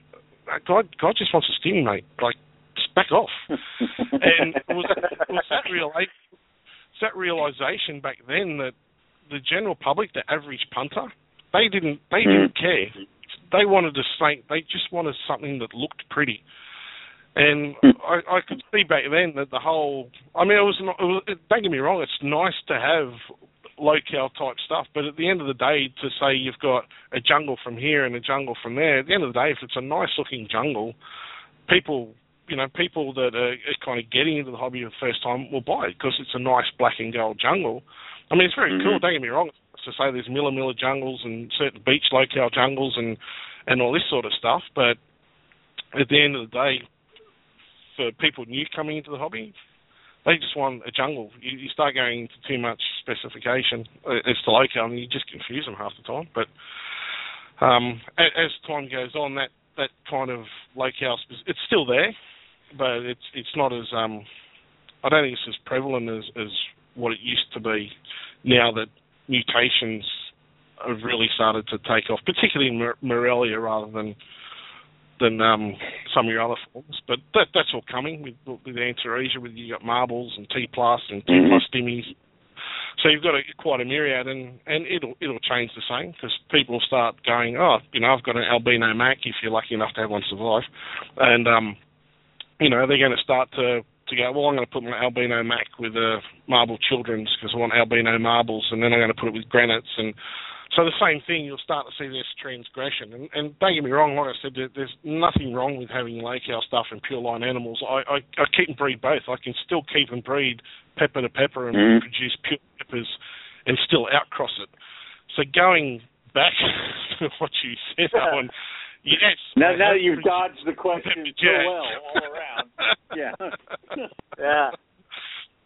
so it, it was it was kind of one of those things. You, you have a, new- a new mutation which no one else has, and you want to work with it and see what it produces. And I'm a big believer, or my theory anyway, is that when when you have a Mm. mutation, the purer side of things falls off.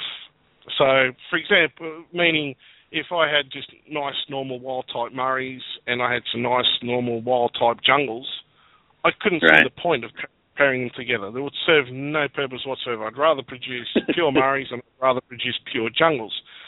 However, when when you when you take a mutation that reduces melanin and changes color and, and pattern and all this other stuff, to me, it's about exploring outside your standard boundaries. I, I, I guess in essence, it's like albinos.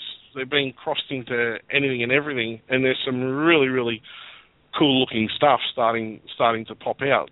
So. I think when you when you've got mutations, it's um, it's a bit of an open gamble, and I think as long as you've got a long term mindset or a long set, a long term goal at what you want to produce at the end, I go for it. At the end of the day, they're not going to be released back in the wild. As as long as when you sell them, you're straight up with what it is you sell. I, I don't lie. There's no no no point to it. You know, if I say you're getting an X Y Z, you're getting an X Y Z. There's only comes back to bite you in the ass and you see those people come and go all the time. They come in and they start to Mhm. bullshit people, try and screw people over, and you know it doesn't take long. Facebook catches up, True. you know. So that's I it. I, I know there'll be I- I know there'll be haters out there, but who cares? I would personally think that that would look pretty awesome as an albino. I mean, the Uh, jag thing, yeah, that would be cool. That'd look but weird. Uh, yeah. albino, uh, silver pepper, oh man. Yeah, They'll be interesting So- to say the least. All of them, the combinations will be interesting. So we'll we'll we'll check on that one. Um, so, what was uh, what was your approach to uh, breeding the inlands? Like, uh, can you kind of take us through how you got them ready to roll and when you did the introductions and all that fun stuff? Um, yeah, well, that's I had a really, really kind of funny season to what I um, normally do, and I think the the summer or the I suppose really the the period where we're normally cooling down, I really struggled to get my my room cool. So I, I had, Mhm. I mean, Antaresia. I mean, it, it doesn't matter. It's almost like they go, oh, it's first of June, put me together, or first of May, put me together, I'm ready to go. You can walk in your room, offer food, and if the male Asia don't eat, they got one thing on their mind. so you kind of don't don't need to do anything. So I had a I had a few of them mating in kind of June, some of Morelia I had a couple of early Morelia matings at that point in time, but I kind of had nothing happen until March, and when it, when I kind of hit July, um, I kind of started thinking nothing's happening. Like I can see like females, some females are still feeding, males are still feeding. Mm-hmm. I'm like, something's going on. It's not right. I need to get this room cool. My room was still 23 degrees, which is too warm. So I went out and bought myself because I have nighttime. I have um, dimmers that drop the temperatures at night time, but the room, the afternoon sun comes through in the, in the room and just warms it up right before it cools down, and it just it can't get the heat out of the room. So I went out and bought some bought some timers and put it on all my adult enclosures and basically shut the temperatures off at night time. And that allowed me to drop my ambient room temperature during the day down to 18 degrees. So I was obviously getting colder than that at night time. And it's it was almost I, I had the timers on there for, for two weeks. And as soon as that kind of cooling period came through, you could tell the whole atmosphere in the room changed. You could walk in and the males were all active, but none of them were interested in food. And so everything started to go in the right direction. So I put all the time, took all the timers off, put everything, set everything back, and then I started to introduce some some males. And so because it was this late period, I finally got everything triggered. But um, I'm probably getting ahead of myself here. I, I tend to yeah, no, no, no, you're doing you're doing good. but um, rolling with it. yeah, I mean, my, my my season really starts probably January. Come come January, I'll check all my females out and check condition and size, go through what I want to breed, work out pairings. You know, do I want to put this with that or that with this and everything. So I kind of sort that out come come January. I maintain feed and, and generally March, I guess, is when I'll I'll actually pump the females a little a little bit harder than what I normally do, just to try and give them that little bit more body fat for for producing the eggs, and also give them that mm-hmm. notion that this is a great season and cycle them into in, into the breeding season. I mean, it's right. Might not be much. I don't know if you guys do it over there, whether you just smash them hard all year round. But I, I kind of after they lay their eggs, I normally put a bit of food into them to get them up to a condition that I like. Then I'll maintenance feed them through, you know, December, January sort of thing, um, even February. But then come March, just prior to when I'm going to consider starting to cool things down, um, I'll just really increase their food intake on, on the females, mm-hmm. particularly ones I really want to breed. Um, and then then I'll cool them down. That, uh, so. That's something that uh, I I just recently started doing, and uh, it seems to be working really good. Actually, I think it was when we talked to uh, Troy that he kind of put the idea in my head about you know cycle feeding type of thing. Now, I got a question yeah. as far as that goes. Are you feeding bigger meals, or are you feeding the normal size meal that you would give that female when you're you're going into that cycle? Well, if I feed them, I generally feed them as big as I can feed them anyway, so I can't really go up okay. up a size. So yeah, um, they would explode. I, I, okay. yeah, yeah. Wow. So, I, so are we I talking like extra large rats, rabbits? What? What are we talking? Well, I, I I breed rats and mice commercially, so I try to try to keep okay. up with it anyway. And um, so yeah, I feed everything everything at my place rats and mice. So you know, like the the pepper, she'll she'll take a jumbo rat or an extra large jumbo, which well, well for us out here, for me that's uh, a jumbo rat's 250, 350 grams sort of thing. So she'll she'll eat uh, if I've got extra large jumbos with ex males, um, which are 350 gram plus sort of animals. They average probably 400, 450. If I've got those, she'll get those, and I'll I'll feed her those. So I normally take the bigger the bigger rodents and feed that to my priority females, if if that makes sense. Um, mm-hmm. So rather than like I'd rather my silver pepper girl breed rather than a striped coastal, if if that makes sense. So if I walk in with yeah. two rats and 200 grams one's 400 grams, the 400 gram one's going to go into the pepper, the 200 gram one's going to go into the striped coastal. So that's kind of how I work it. But in terms of what I actually feed them, I'll just feed them the same thing, but in, where I might have been maintenance feeding them and feeding them once every two weeks or give or take, whatever sort of thing, coming into that season, I'll increase and feed them every week. So there, there's something right. got this probably a month to six weeks where they'll get a feed every every week, and they'll you'll see them they'll get all, all big and fat and full of crap and stuff. But yeah, and then they'll I try to work it so it's finished right on the period where I'm aiming to start to cool them in, in essence, or that season is about to start where the natural climate starts to drop and temperatures change and things like that, and they're starting to feel that season's coming in. So they they they sense it with barometric pressure and all that sort of stuff. So Mm-hmm. I try. That's what I try and do. That's the theory behind it. Anyway, reality is generally a completely different thing. But yeah, that's that's what I try and aim to do, so that you know when it comes in, and, and that's what I did this season gone. But um, like I said, I, I just couldn't get the the temperatures cool in in my room, and everything everything delayed, and it was pretty much a month out. The fun the funny thing was this is where I'd have stuff mating in with uh, some of them earlier through through your winter breeders mm. through June, July, and most of that didn't start till August. But the the funny thing is, most of that stuff that mated later, the females almost ovulated almost straight away. So from the from the Wow. time of copulation, deposition was like a month. Whereas sometimes it might be six weeks or two months, depending. You, you kind of get the maties, and, and then the females would wait for a certain time, and obviously they trigger and they'd ovulate. But it was I don't know whether it was a timing thing, but just I found dropping that, smashing that room temperature down for those couple of weeks, just brought ev- everything into play, and um, then sorting out the few mis- missexed animals that I had, trying to trying to sort out. So I had you know females going in with other females, so you can scratch my head going, well, there's nothing happening there. That's not right. What's going on with this one?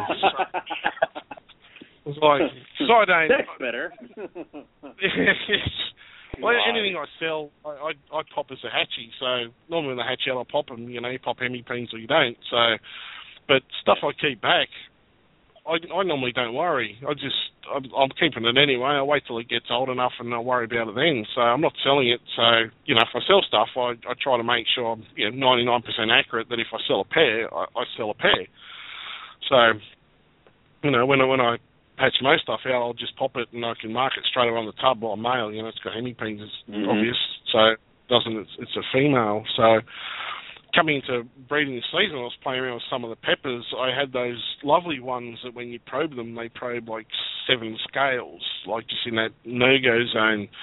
So I thought, oh, they're probably males or they're probably females. So I had one that probed six. I thought was a female. So you know, um, put in a male and nothing was happening. And sorry, no, that was I wrong. It was um, they probed seven scales. I thought was a male and it was a female. So I was putting the the female in, in with other females and having no success. So Jeez. didn't take long.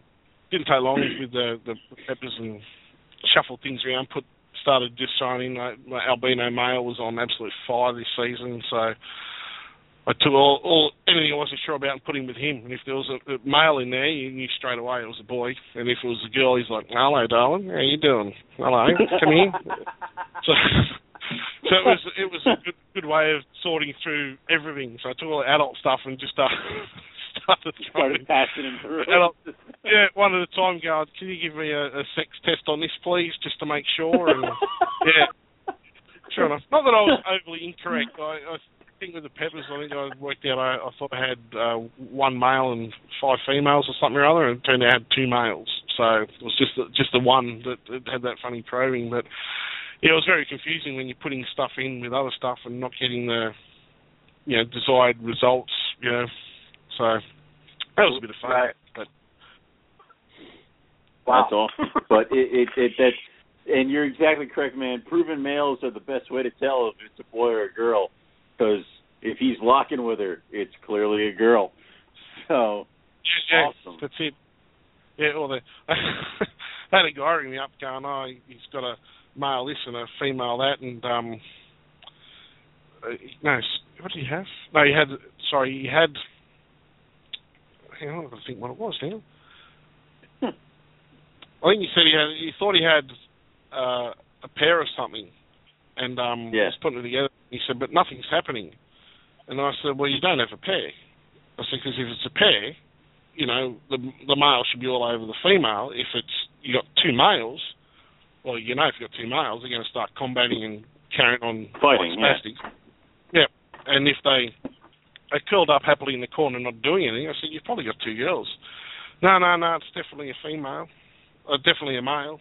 I'm like, dude, it's not doing anything. And anyway, so I did him a favour. I went down, probed it, and sure enough, it was a female, was a was a male. So just be like, even if it's you got two boys, you'll you'll know you got two boys. They'll fight. If you, so that, that is true. Um, yeah, So, easy way. All, all the males all over the female like a rash, one or the other, providing you've done everything right. So You're exactly correct. So we talked we talked about the inlands uh, getting them set ready to roll. Um, when you're doing crosses, uh, like crossing a winter breeder, like the inland with a spring breeder, like you know you were talking about, you know, or I'm sorry, the winter breeder like uh, an albino, and you're talking about crossing it with the spring breeder, which is like the inland. Uh, what's your approach to that? Do you kind of take it differently when you're kind of doing the crosses to try to make sure the animals are ready to breed and they're with each other at the same time. Yeah, well, uh, I, I say I kind of kind of fluked it, but it's it's, probably not the, the right terminology really because it's about being aware of your animals and Mm-hmm.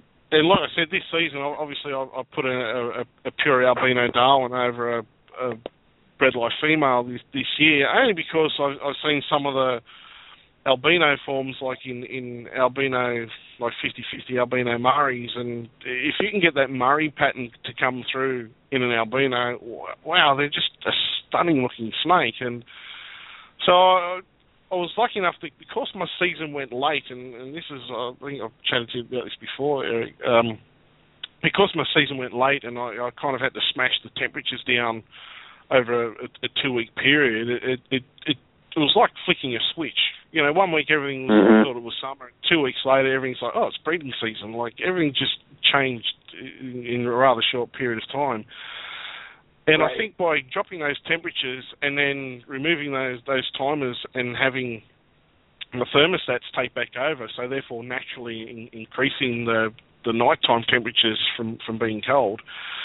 I think what happened with the the female bredli, because it, was- it was a male male Darwin, and like I said, he was on fire this year. He just put him in anything, and and he, he was up for it. So coming towards the end of all his breedings, I thought I was looking at the female um, bredli, and she looked like she was ready.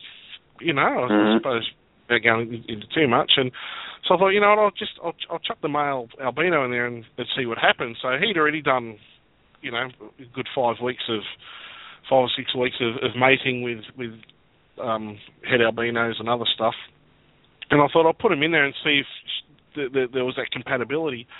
And I put him in there, walked away, coming the next morning, and here they were locked up solid. And it was literally one week from the from the day I put him in there. I saw three lockups over the course of a, week, and at the end of that week, I went to went to pull him out, and he just about took my hand off. Like, wow! So it was wow. it was it was just that right time, and I think the fact that it the season went late, I dropped the temperatures and warmed them back up. It cycled the bredli. Uh, I think that brought her into fruition, and the male had just gone long enough, and I got that one week crossover because I literally took him out and and he ate the same day. So he was like, "I'm done. My season's over. No more from me, pal. I'm ready. I'm waiting for next year." So it was kind of a kind of a lucky thing, I suppose. But I was aware of what was going on by starting late, and when I saw the opportunity was there, I thought I'll give it a crack.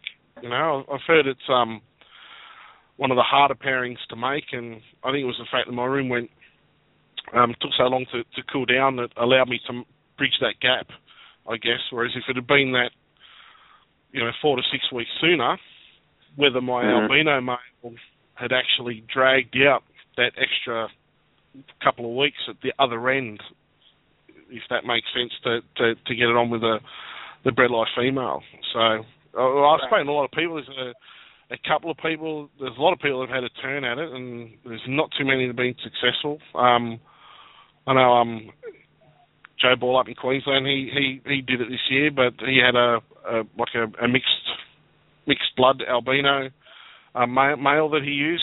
So whether the fact that that's already got um, coastal in it and, and other stuff um, may already allow the fact that it's it's already been paired with a later breeder, so therefore its season of mating might be stretched a little bit. I don't know. It's just a just a theory, but um, yeah, it's certainly. I've spoken to a lot of people. A lot of people tried it and had no success. Not that I'm trying to blow shit out my own ass, but I think it was just more a case that maybe I should do. No, I think it was just a case yeah, why of being. Why not? Yeah, it's because I'm awesome, man. Yeah. Uh, no, I think it's just being observant and paying attention You're to your right. animals. I mean, I, you know, my my whole season revolves around what my animals tell me. You know, Yeah, I watch sure. the way they act, where they're sitting in the enclosure, what they're doing, if they're sitting in the heat, if they're sitting in the cool, you know, all, all all that sort of stuff. And I mean, it's just an experience, I guess, over over years when you've been doing it for a long time. Like you guys, you tend to know your animals when you start to cool and when you start to put your males together and who's compatible with who and and all that. Like last year, I um I tried to put my I sacrificed my pepper female last year and refused to put the original male back with her. Um, and only put my albino male in there to try and get double hets, and zilch, no interest from either of them. It was almost like he was a race or something. I don't know, but he just goes, "Nope, that's not my type. Forget it, pal. No, no interest in that whatsoever." Yeah. Yep, not for me. Or maybe it was her. Maybe she's going, no, I'm not going with that yellow thing. yucky, ugly looking thing. Maybe that's it was. I don't know. So, yeah, clutch last year, but you know, it was it was what I, I wanted to make sure that I had that specific pairing because I was trying to prove out. You know, I was hoping to try and prove out that mutation last year, but uh, yeah, all season before it didn't go. So, but this year, like I said, he was on fire, and I put him in, and he did the job with the Pepper Girl this year, and gave me a nice clutch, and so there's now double het pepper albinos feeding away and growing up in my hatchery racks. So, which will be a, another exciting little thing to see what they look like when they eventually Yeah. come to in a couple of years. So, yes, Heck, very exciting. yeah. Very So, cool. yeah, yeah. Anyway, so that's that's kind of my rendition on um, how uh, I managed to get two opposite seasons, or like a winter versus spring breeder, to to get together. So uh, it was just Cool. luck. Well, I suppose luck in essence, I guess, that everything went late, but I saw what went on and um, took the opportunity to try and do something different. Luck Um, being I think- a student of the serpent, as uh, Eric I beat him to saying it. So Yes. No, what I was going to say is, is that what do you think is uh, when you're breeding the the uh, the, the spring breeders? Um, is is temperature for you guys um, really the most important thing? Like you know, up here, if we're doing diamonds and even some inlands, people have haven't really had success with um, with some of them and breeding them. And it, it, do you think that do you think it's the cool down, or do you have any thoughts on what the problem might be? Uh, I don't know because I well, I find Murray's actually quite easy to breed. To be honest, Whether- I knew he was going to say that. yeah, I, I know. I've had, the, I've had a similar conversation with Todd Dyer. He's like, "Oh, yeah, we struggle to get our Murray. I'm like, "Really? Like, really?" Um, no, look, it, it, I suppose it depends. I mean, it maybe it depends on what your temperatures are getting to. Look, I aim for my room, my ambient room temperature. So if I walk into my room during the day, you know, I like to see it getting down to at least 18 degrees. So at night time, that's going to be cooler, and temps will drop to 15. And the enclosures, because I have thermostats on the enclosures that maintain a warmth, I drop that down around around 20. But that's going to be during the night in the warm end. So 20, 22 degrees. I'm not sure what that means in your funny Fahrenheit language over there, but um, I'm gonna 20, 20, 22 degrees will be uh, 71. just enough heat. Sorry, what was that? 71 degrees. 71 Fahrenheit Is, is 22 Yeah. Celsius. Okay, so 71 degrees Cel- well, Fahrenheit. Um, but that that's going to be warm end. So so the, the cool end of the enclosure is going to be whatever the ambient room temperature is theoretically. Um, so if it, it's 14, 15 degrees, that's where it's going to going to get. And I'm not sure, but like Murray's a quite a broad region from basically Queensland down through New South Wales, Victoria, South Australia. So they're quite a broad spectrum. It's it's not like you need the they're a, a southern only type snake where you may need to get that extra few degrees colder. I mean, they breed in Queensland, so the natural even the, the cooler temperatures in in winter are still going to be warmer than what they would be, say, in, in, in Victoria through through winter. So they should be Right. you shouldn't need to like freeze their f- freeze freeze their balls off, so to speak, um, to, to cycle into breeding. So, and I Yeah, had but it- one. we were- yeah, go on. Sorry. If, if I, I was going to say, if you're taking it down to 14 Celsius, that would be 57 degrees Fahrenheit. Um, Holy you know, crap! I, that's a lot. That that's a lot colder than like what people are doing in the states. as far as ambient. What? You know. Yeah. That that would for some be reason that would, for some reason there, that would be a lot of people are, temp, that would be extreme cold. Right. But Jeez. like people are afraid to take their carpets below seventy degrees. They they freak out, you know. Yeah. I don't, I don't think it's so much of a problem dropping their their temperatures at night time. I think where people make the mistake is during the day and not giving them enough heat to be able to warm their body up if they want to during the day. So during the day, my animals will still get 30 degrees. So, right. but it might be over a, a six-hour period or seven-hour period where they'll that warmth will will come back up. So they get a nice cool at night time. Allow them if they want to. I mean, they don't have to go into the cold-ended enclosure, which is sitting at 15, 16 degrees. If they want to, they can stay up where it's still sitting at 20 plus degrees. So they they have that option of deciding whether they want to go to cool down. Right. So I, I think that over 20s are, are in brackets a safe zone. So right. You know, as long as you got warmth during the day, you're not going to risk any sort of respiratory infections from getting too cold. And I think that's the other side of the coin. If they do want to get cold, you need to provide that heat for them during the day. So if they want to, they go, geez, it's a bit chilly tonight. The heat comes up. Oh, I'm going to get under that nice warm heater there and sit down and bask and warm up to a to a happy body temperature. And right. I, I know I've seen it with a lot of with people out here. They they get told, oh, you need to drop your snakes to minus 57 degrees, or else they won't breed. And you know, it's a load of garbage. You just you need to cool them enough, and you need to provide the heat during the day so you take away that risk of respiratory infections because once once you got a respiratory infection, forget trying to cool them again. As soon as you start to cool them again, that respiratory will just start to take back off again. They'll just Mhm. develop once they've, they've they've got it. So it's you got to have that balance. And I've like I said, I like my room to get to 18. If I walk in my room in the mornings, because my room's not a home, I have a workplace, and I'll walk in there and I go, I'll just and I'll just have a simple analog gauge, nothing flash, that just sits in the room, and I'll walk up and go, it's under 20 degrees.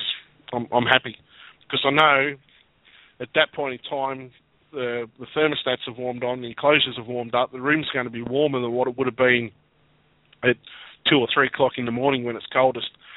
So I know that it's it's getting colder than that at night time, and you can go in there. I've been in there at night time when I've been working till stupid hours, like one or two o'clock in the morning. You can go in there and you can feel the rooms cold. You can touch the snakes; they're cold, not freezing cold, but they're cooler to the touch. I should say. I shouldn't say cold. They, they they're cooler to the touch, and Mhm. yeah, I mean, I don't know. What what do you guys normally? So you guys normally don't drop under seventy? Did you say? What's that? Twenty degrees or something like Uh, Yeah. I, yeah, it's like normally I have the room heated to around 80 degrees, but it, I'm not. It's not perfect. So if I would not be surprised if during the night my room ambient temp drops below 80, uh, give or take a day or two. Um, but the cages themselves, they all have hot spots of about uh, 85, 86. So then the snakes pretty much, you know, do what they want. If they want to get warm, they'll go over here. If they want to get cooler down, they'll go over there. So? Yeah. that's pretty much what I do is let them pick and choose. But there have been days, exactly like what you said, if I'm in my room at a stupid hour doing something and I touch a snake, they'll feel cooler. But then there are also other nights where I go to grab this one snake and I know they were just up against the heat because they're warm to the touch. So it's kind of give Yep. and take. Yeah, yeah, yeah.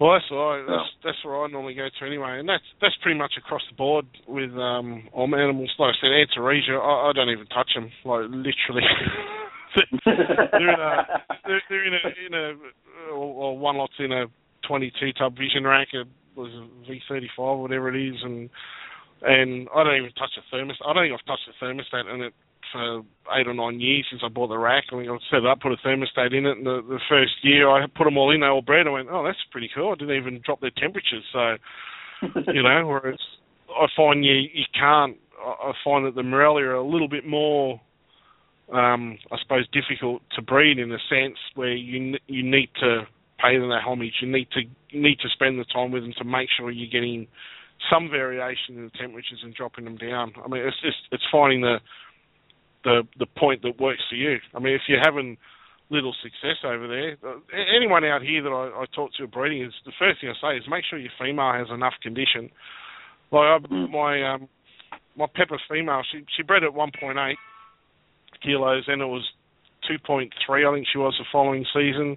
This year she was just on four kilos because I kind of she didn't breed. I thought, oh well, I'm just going to stuff you full of rats, and and that's what I did. I just fed her up and, and got good size and good weight and good condition on her, and and I, I see a lot of people that struggle to breed because they've been told by uh, um, the, the, the breeder they've, they've bought their bought their pair of albino Darwins off a bloke at a show for a thousand bucks, and the guys going, oh, you know, don't, you know, just you only need to feed them once every couple of weeks, and you know, five years later they got these things that are still feeding once every couple of weeks. They're they're four foot long and weigh a kilo, you know, and they wonder why they can't breed them. And hmm. I say you've Right. got to feed animals. I tell people, you like, with your females, as soon as they hatch out of the egg, you can just feed them really hard. Give them a good couple of years of feeding up until they get to the adult size, and once they get there, you can maintenance feed them. Then you don't have to make them fat and obese. But often females that I've seen with you know a few few guys are learning and, and coming into the hobby and wonder why they can't breed, and they send photos or I go to the house and have a look. And, and often the case is I'd go, you need to feed your females, mate. Like, what do you feed it? Oh, I feed it a medium rat once a week. Well, it should be eating extra larges, you know, every week. Sorry, a medium rat once every Mhm. fortnight. So, you know, there's there's that side of it as well, and because you you guys are big on um keeping your males small too over there, aren't you? Isn't- That seems to be a all, yeah, all the rage. my It's almost like bragging rights. I bred my male at 800 grams.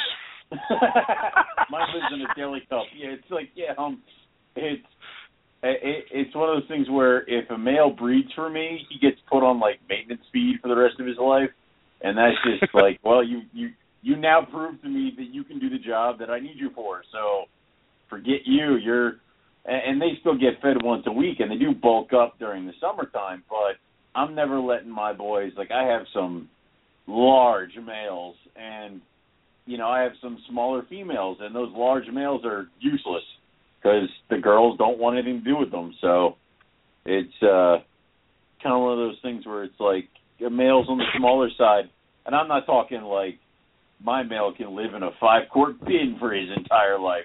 It's, it's they need to be bigger, but you know, a, a four or five foot male is fine for me. So. Yeah, yeah, yeah. yeah. Obviously, that's not. Obviously, that's not yeah. a coastal.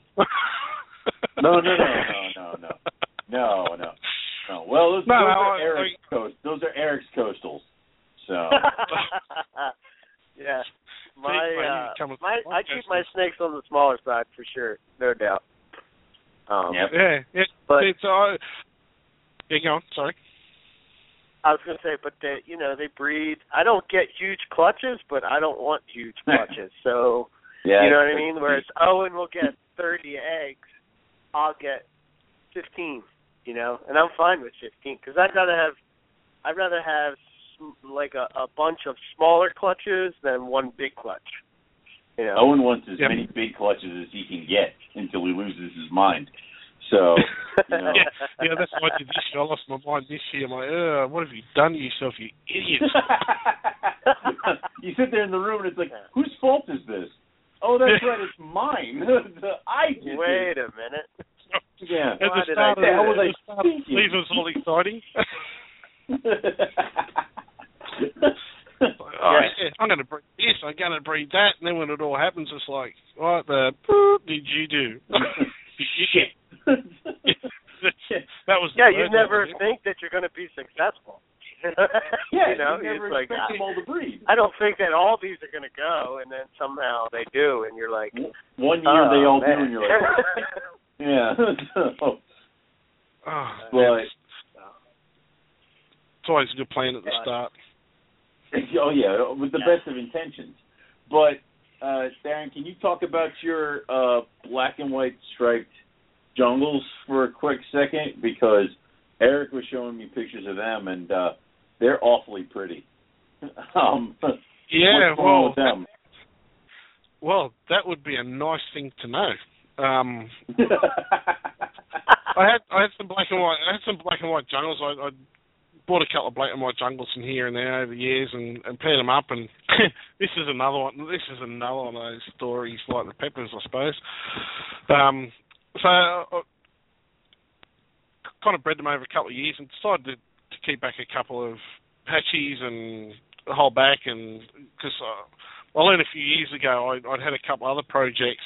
Um, one was some Nephurus amii, some Centralian rough-knob tailed geckos, and uh, I produced them, and I, a mate and I are actually doing. I, I bought the animals, had them, bred them for a year, and then a, a mate was interested. So, so well, you look after and breed them. We'll, we'll split the split the profits, so to speak, and help pay for stuff. And that way, he got to play with what he wanted to, and because I was running out of time. And um, so anyway, I sold. We sold them to a, a couple of people, and um, when I was going through my depression, I just I, I got rid of all my lizards. Just didn't have time. You know, they're going to die because you know where my head was at the time, and it was. Mm-hmm. So I decided to offload them, and I, I sold a, a trio that I happened to have kept back, which I was going to keep for myself from the the first pairing I had, and so they were adult animals and had bred them and sold them to the mate, and and he produced he produced a pink amii like a little pink jelly bean out of this amii, and I'm like, he goes, you ever produced any pink babies? And I went, pink? Nah, like, you know, pale orangey colours. Like, no, no, no, no, no, like pink, pink. Like, show me a picture. Actually, I'll see if I got a picture. And um, so I sent this. He, he showed me this photo of this um pink amii, and I thought that'd be right. You know, you you finally have um a project, you kind of hold back some animals and then you sell it and someone else recoups it. And another friend that also had bought some animals from us produced the mm. same thing. So I'm not sure where the project is at the moment. I know they were trying to trying to work out. There's a photo, so I'll just put that on there. We'll see the it's in the in the babies, and um, so that was kind of the the icing on the cake for me. I just I refused to now breed anything and, and not hold back some babies. So right. always, always back everything and pair them back and try and see see what comes of it. So with these black and whites, I thought, no, I'm not going to sell the base, keep back a couple, and finally got to a point that I had one of the, the original F1 males, F1 generation males. I thought, you know, I'll put him back to his mum. His mum was a nice reduced pattern black and white animal, and we'll see mm-hmm. what comes of it. Um, just hoping to reproduce actually her, her pattern more than anything else because she had a nice thin thin banded um, patterning. So paired them up, same thing, and this was the same year. This was 2007. This was the same year as I produced the, the peppers, and they're actually due to due to pip and due to hatch. And um, I thought, oh, they haven't hatched yet. Looked at the dates, looked at the tank, thought, oh, they should be due to hatch today. Thought, no, you know, I'll just I'll leave them overnight, which you know I shouldn't have done. So anyway, Next morning I come in and sure enough there's two heads poking out. I'm like, oh, sweet, they're hatching. So I've pulled out the container, cut the egg, and I went, oh, check this out. this is pretty cool. So I did, the, did little happy dance around the room again. it's like, wasn't expecting something striped like this. But this is where it, um, I'll up some pics. This is where it gets interesting. And I, I remember I listened to your show with um, Travis Win- Win- is it? What, Wynham? Travis, the genetics dude. Yeah. Um, oh yeah. And I. Yeah, the, the one we butchered. Yeah. hello, hello, anyone there? Jeez, come on, guys, yes. give it the break. Um, so I, I kind of tried to message him without, you know, trying to be too rude. Thought, oh, do you mind if I ask you a question? I don't want to drag into a, this massive essay, and um, I just put some photos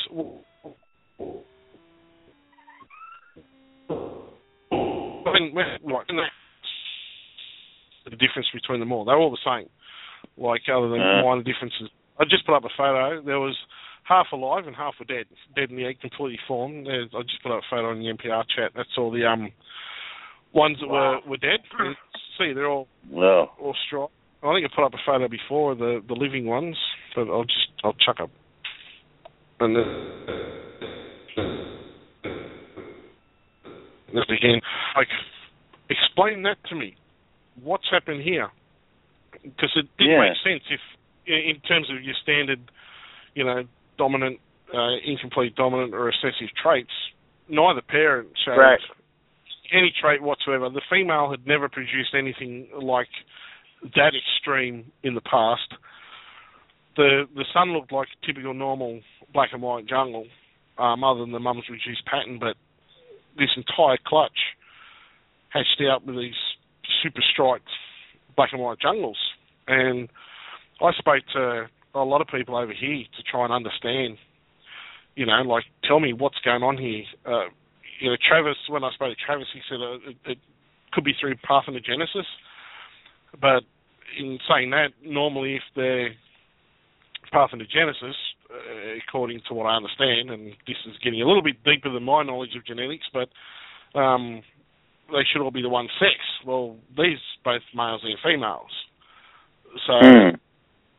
Like I don't know. You know, have I have I won the the, the polygenic lottery ticket and you know hatched, Yeah. hatched all these you know just simple polygenic uh, pattern snakes out that all just happen to look the same is is so I have absolutely no idea and going back to you know the the mention of the theft I, I had seven of these which all fed um actually Kerry King was one of the, the first to see it he actually um last time he came out on tour he he I got to meet Kerry through the through the silver peppers and um you know when he comes out we try and catch up and he came down and he was in love with these stripe things um and I had the had the seven there and um yeah when they when the people broke in they they decided they'd knock off five of them so I had two left No. So so you know it was like oh yeah you know uh, you know amongst other things.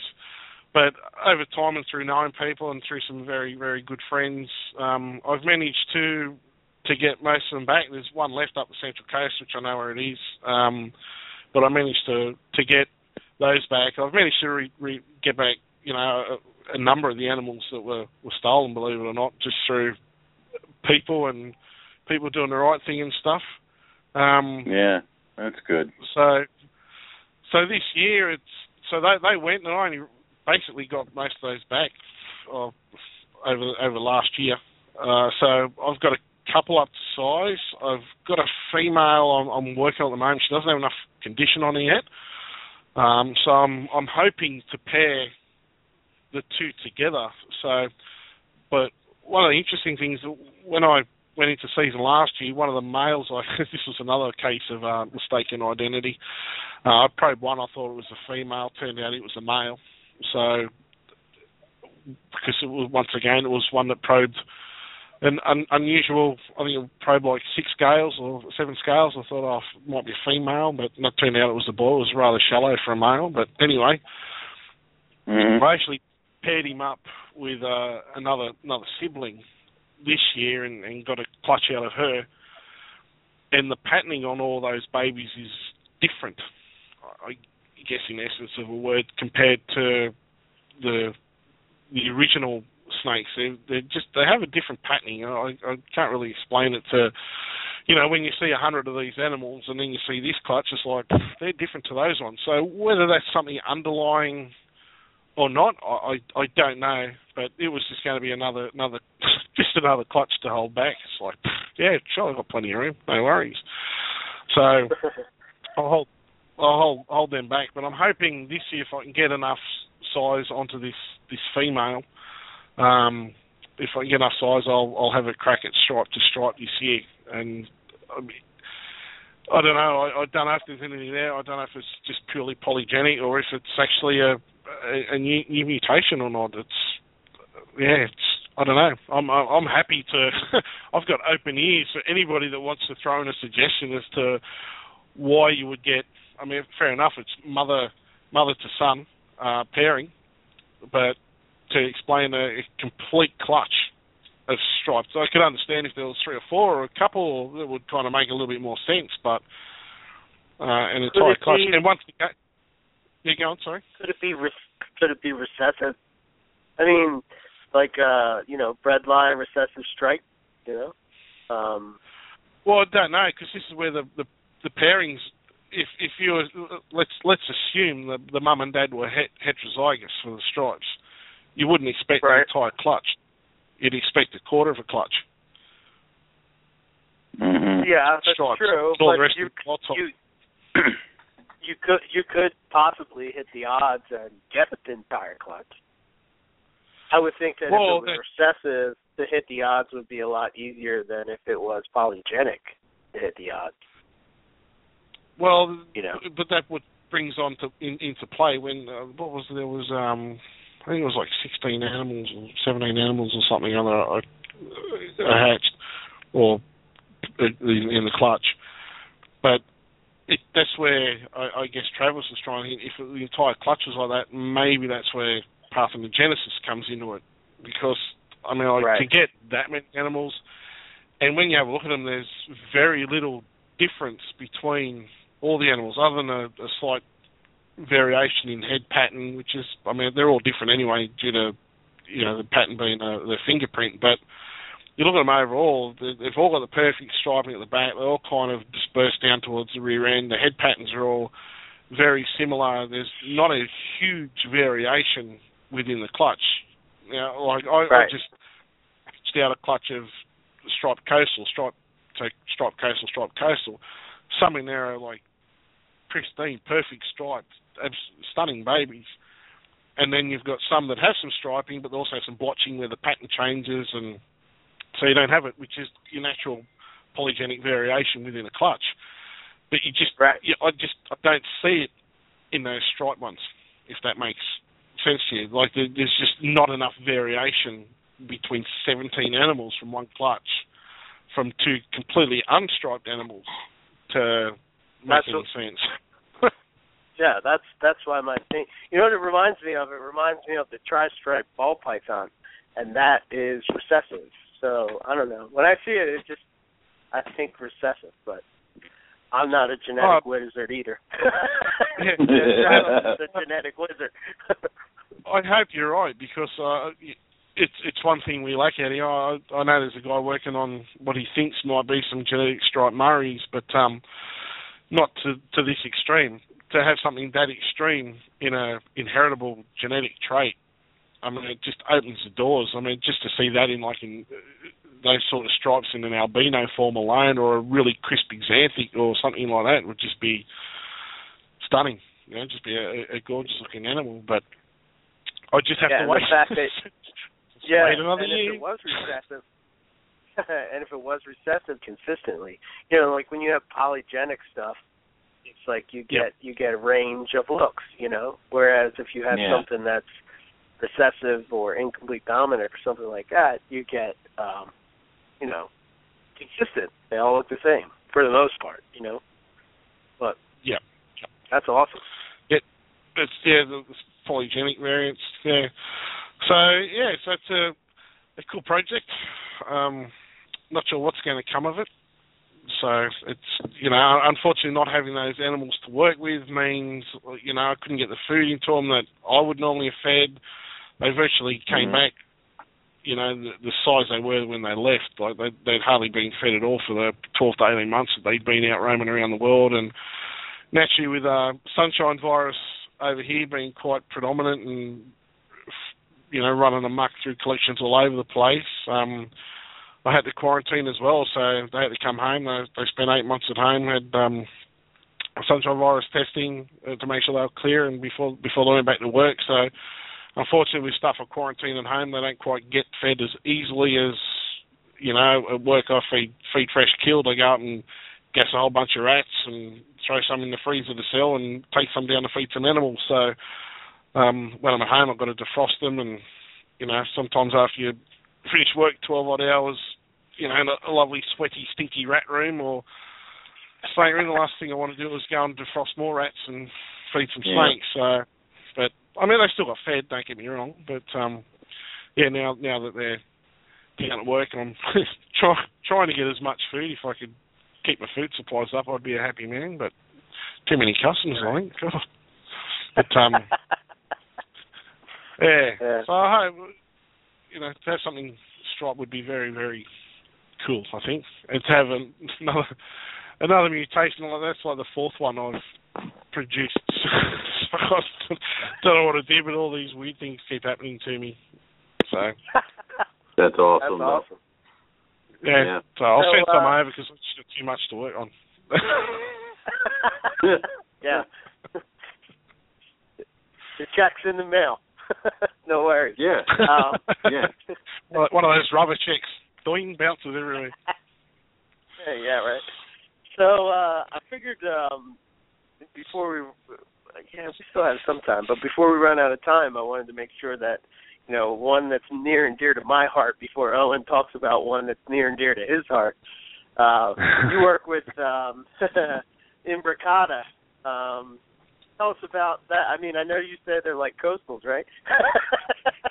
They are. They're, they're, they're western coastals versus eastern or northern coastals. Yeah. Um, look, it, that's something new to me. Um, I- I've wanted Imbricata for oh geez, eight or nine years when they they first allowed you to to collect them in WA or you were able to get them from WA. Problem, my biggest problem was having not having to know someone that I could trust because to send send snakes from WA over.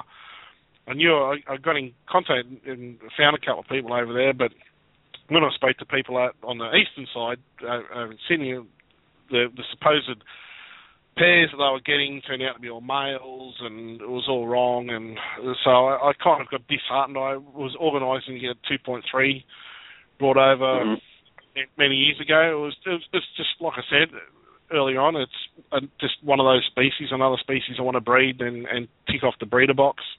Um, I had an interest in them for a long time and didn't really know anyone. And then when I was actually over in, in Tin, Tinley Park, you might um, remember the bald pommy guy that was with us as well, um, Matt yeah. Harris over in uh, WA. Yeah, Matt. Yeah. Mhm. Well, he he Yep. he breeds them over there. So he's from West Australia, and he he breeds uh, the Imbricata over there. And um, while we were away, we were chatting, and I said, "Oh, you breed Imbricata?" And I'm like, "I've always wanted some of those." And um, he goes, "Oh, I'll send you some. No worries." so I'm like, Oh. "Oh, okay." Oh. So yeah, right, yeah, I'll then. send you over. So I, I paid the transfer fees and all that sort of stuff, and and some money, and yeah, he, he sent me over two point seven of Imbricata. So I'm like, they're they're growing up. They're, they're starting to get some size on. Yeah, two. I did say I was a hoarder. Jesus sorry, Christ. two point. Sorry, sorry, sorry. Two point five. So I have seven. Sorry, two point seven. Two point five. So yeah, two males, five females. Yeah. So, which is one of the photos I sent out before. But Matt, Matt's, Matt's a great guy, um, lovely bloke for pommy, and um, you know he's he's sent him over and given me some tips and shown me some photos of his setups and and all that sort of stuff. They're not a they're not a big snake. They're quite a small snake. They're only five foot long. Uh, so uh, very excited to to work with those. Hopefully, hopefully this year if I can get a bit more food into a couple. They're, they, they're getting some decent size on them now. They were fussy kind of mice feeders um, to start off with. Um, I've still got a male that's really, really picky. Uh, he does eat, but he's quite fussy. But I've got um, three females and a male that are like just smashing down rats at the moment. So I'm trying to trying to get those up up to size and, and have a go at breeding them. So there'll be a, a new new venture and more hoarding. That's awesome. Cool.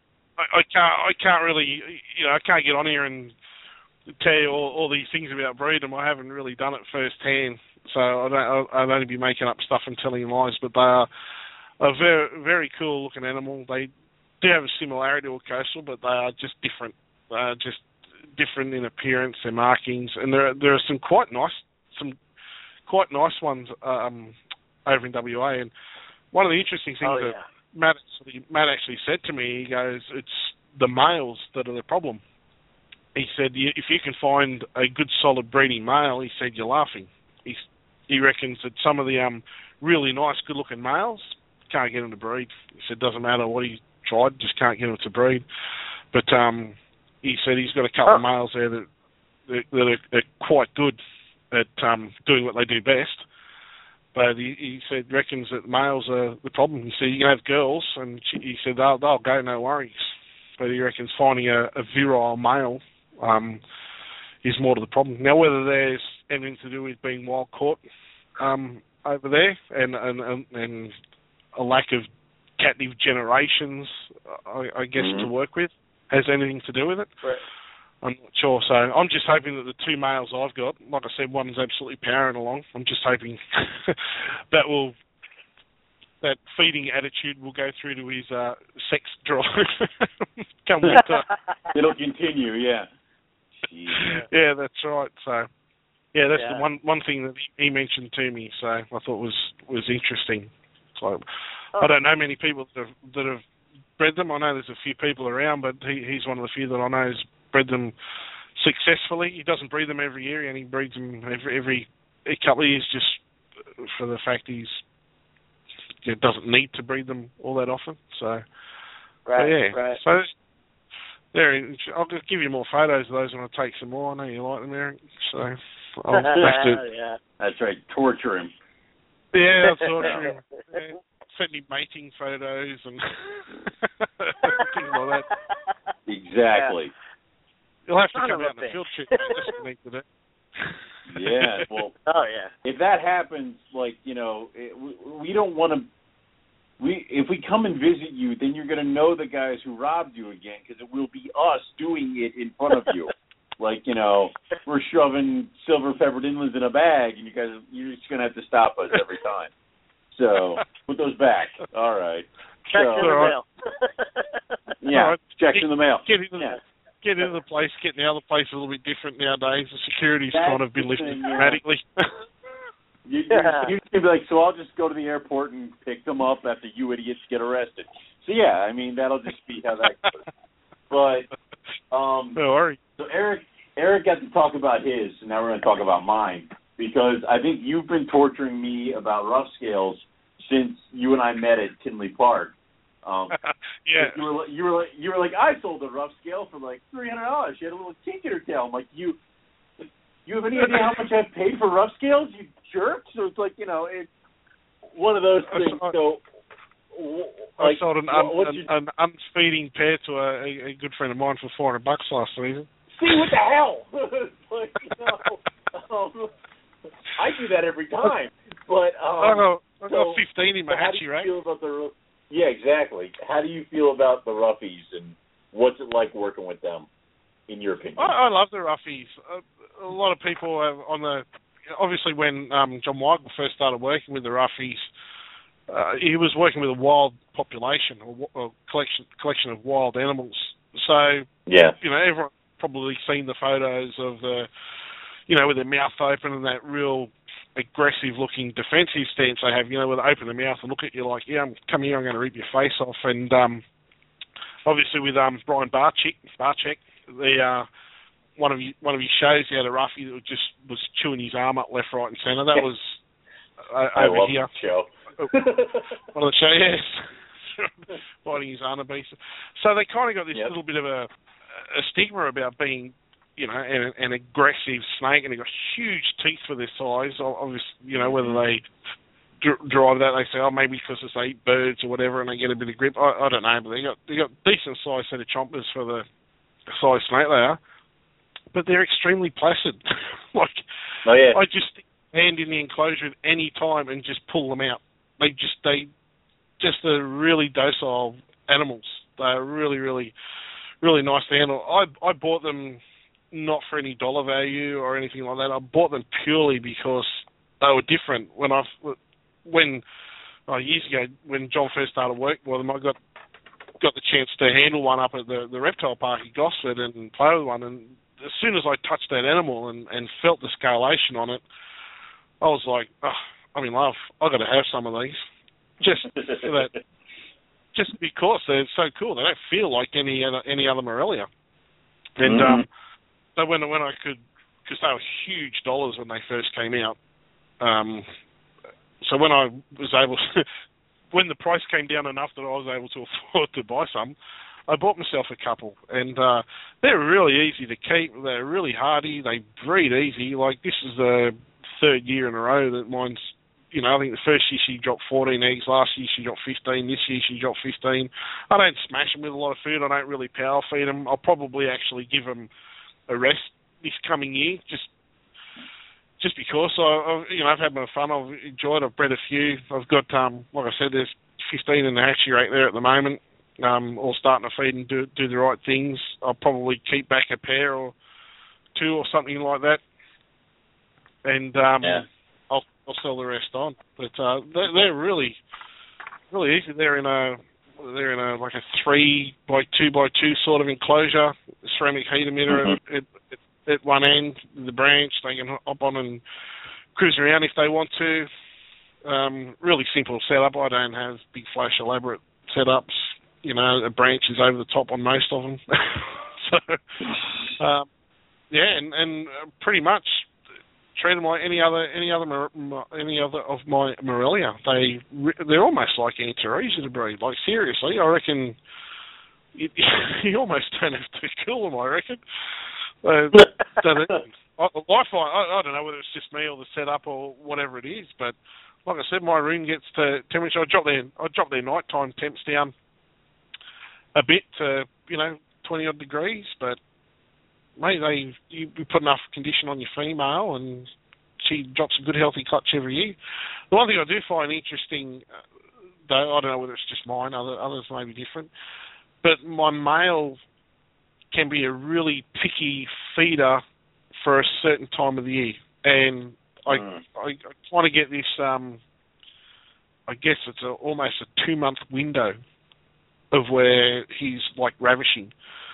So you'll you'll kind of offer him a feed, and he was like, "No, nah, I don't want anything, don't want anything." And the next week you'll go in, and all of a sudden you'll just smash rat week after week after week, till he gets himself to a certain, I, I guess to a certain condition, and then he's back off Mhm. his feet again. Doesn't want to know about it, and it's it's it's frustrating because after, after obviously breeding and she lays her eggs, and you, you know you, you want to get some condition on the both of them. She'll eat no problems, and you're trying to get him to feed, and he's like, "No, I'm not interested." I'm like, "Dude, you you you're done for the season. You're finished. He's already had eggs. It's, it's no zone till yeah, next year." it's, it's over. And uh, yeah. yeah, it's over. And um, he's just like, "No, no, no," and then come sort of January, you'll go, "Oh, it's time to eat," and he'll eat for January, February, may, maybe March um, and that's it. He'll eat probably rat every every couple of weeks, and he's he's done. Yeah. He's ready. He's ready for season number four.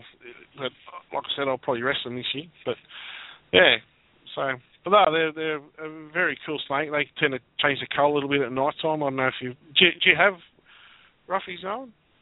I have two. Uh, Yeah, I have two yeah. roughies. Um, and, what you're saying about the the picky thing, I had a boy that like ate and ate and ate and ate and ate to the point where like he eclipsed his brother by so much that he was like, he was just so much bigger than his brother it was ridiculous. And then right when he got to a certain size, he just stopped eating. And it was like I'd offer and he'd be like, No and then maybe every couple weeks he'd be like, Yeah, all right, and he'd eat. But and then that was it. And that was the one actually I sent to Nick um, to breed with Nick stuff. But it was the exact same way. It was just like no, and then he'd maybe lose a little bit of weight, and then he'd start eating again until he got to a certain weight again, and then he'd be like, yeah, I'm good now. So it was like he was regulating himself weight wise. It was awesome. I didn't have to worry about him.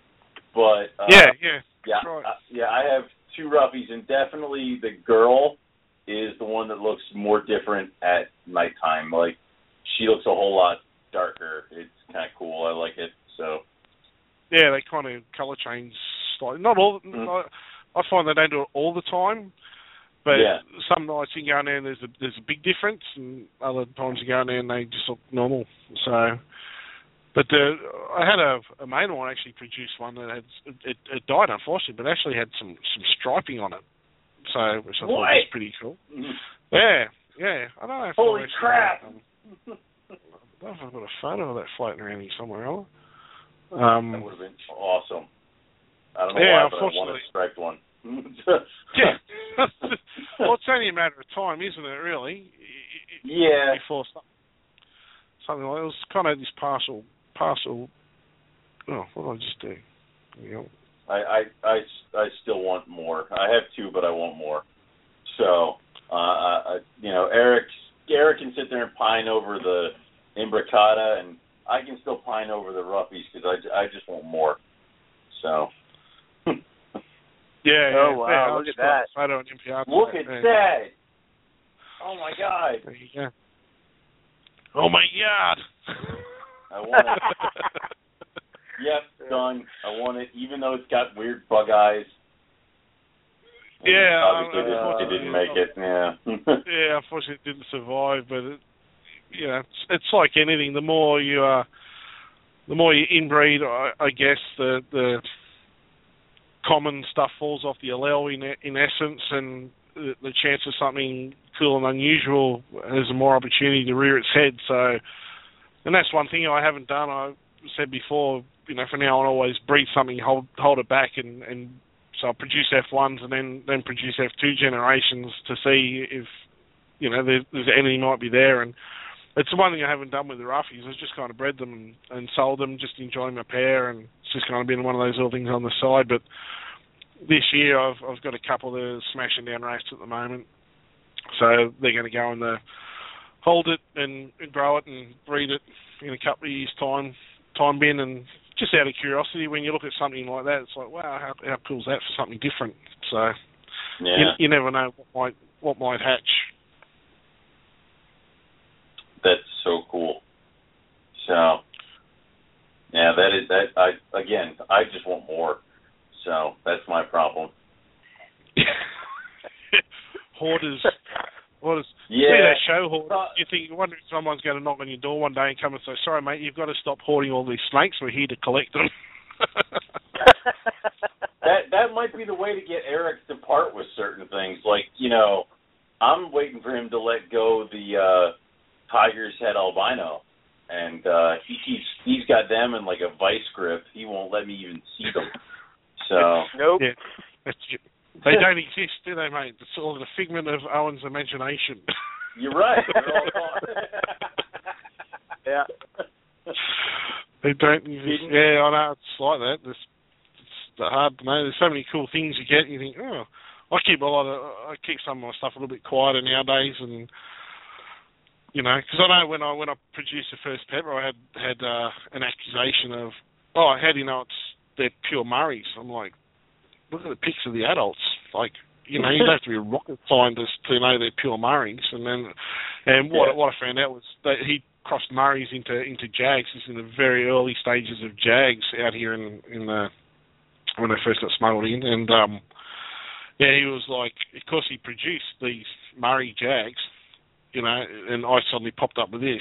It was like, oh no, someone else has got a Murray Darling mutation, and, and basically tried to debunk it. You know, like that it wasn't. And um, once I kind of realised what he was doing, because I had all, I've got all the stats, like you know, incubation time, um, Mhm. the whole lot, and there's there's nothing irregular. It's perfectly normal. Um, what it was in the photos, the whole lot, and he was trying to make out that oh maybe it was a jag pairing, and yeah, and so I, I just shot him down in flames, and then said you know, awfully a lot like gammons as well, you know, so that kind of didn't go down well.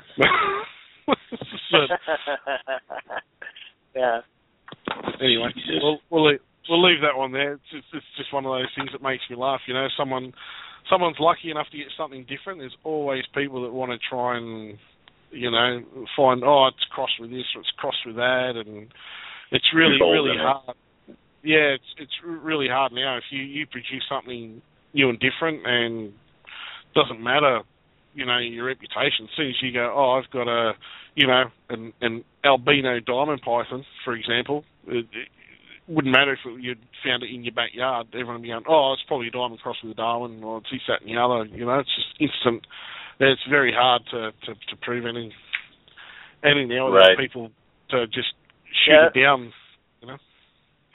That's got to be super frustrating because if you really do find, uh, you know, a di- well, didn't that didn't that happen with the albino coastal? I mean, Yeah, You everybody know. thought it was a Darwin mix. Yep. yeah, everybody yeah, was. that's, Uh, uh, it's still going on. I mean, they're gorgeous looking. Those ones that, that Kurt's got up there. You know, they're, they're uh, see photos on on Facebook all the time, and you know, it'll be interesting to see what he's obviously got a few projects he's working up on there, so I'm be interesting to see what he comes out with all that stuff he's got up there with those coastals. He's got some nice coastals. Those I want because then I can do albino things with my coastals and still be a purist at the same time. So, yeah. yeah, well, What's the fun Yeah. in that? Yeah. My geez, fun. get out and live a little. No. Yeah. Jeez. They're pure. Uh, oh. yes. Anyway, It um, says it says Morelia Pythons Radio. It doesn't say Morelia Purists Radio. that's only because he wouldn't let me put it on the marquee. But um, Oh, Yeah. right, fair enough. that was a debate. But um, Yeah. I'm interested to see how Darren takes the last couple questions because he's in Australia, and where we sit here and we're like, if you could have any python in the world, we're like instantly go to what do they have in Australia that I can't have. So I'm Yeah. interested to see what your take is on these questions because you're on the flip side. Because I remember you handling the blood pythons at Matt's table Yeah, Um, so, yeah.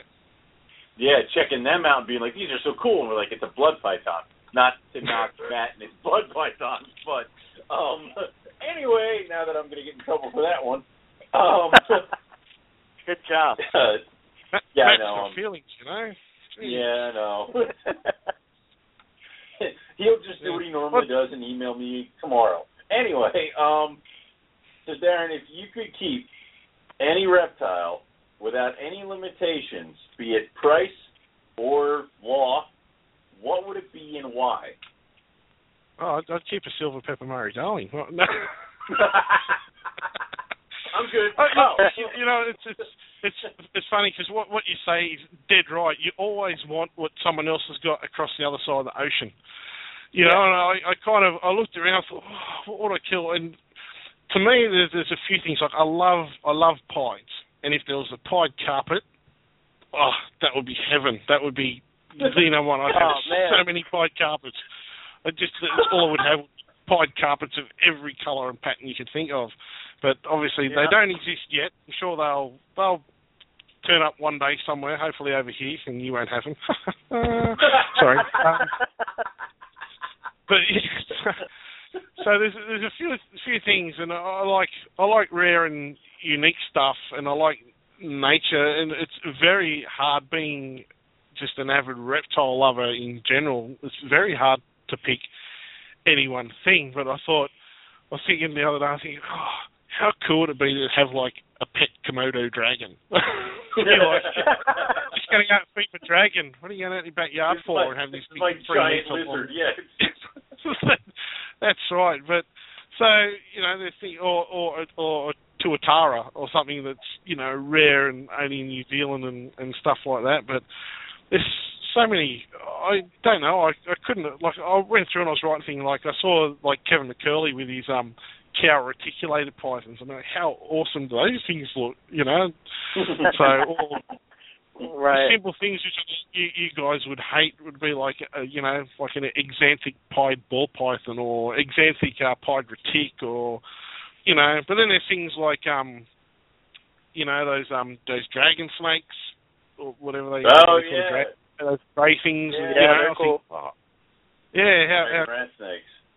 yeah, or the um, I think they call them a spiny bush viper or a hairy bush viper or something or other, little Hairy tiny viper.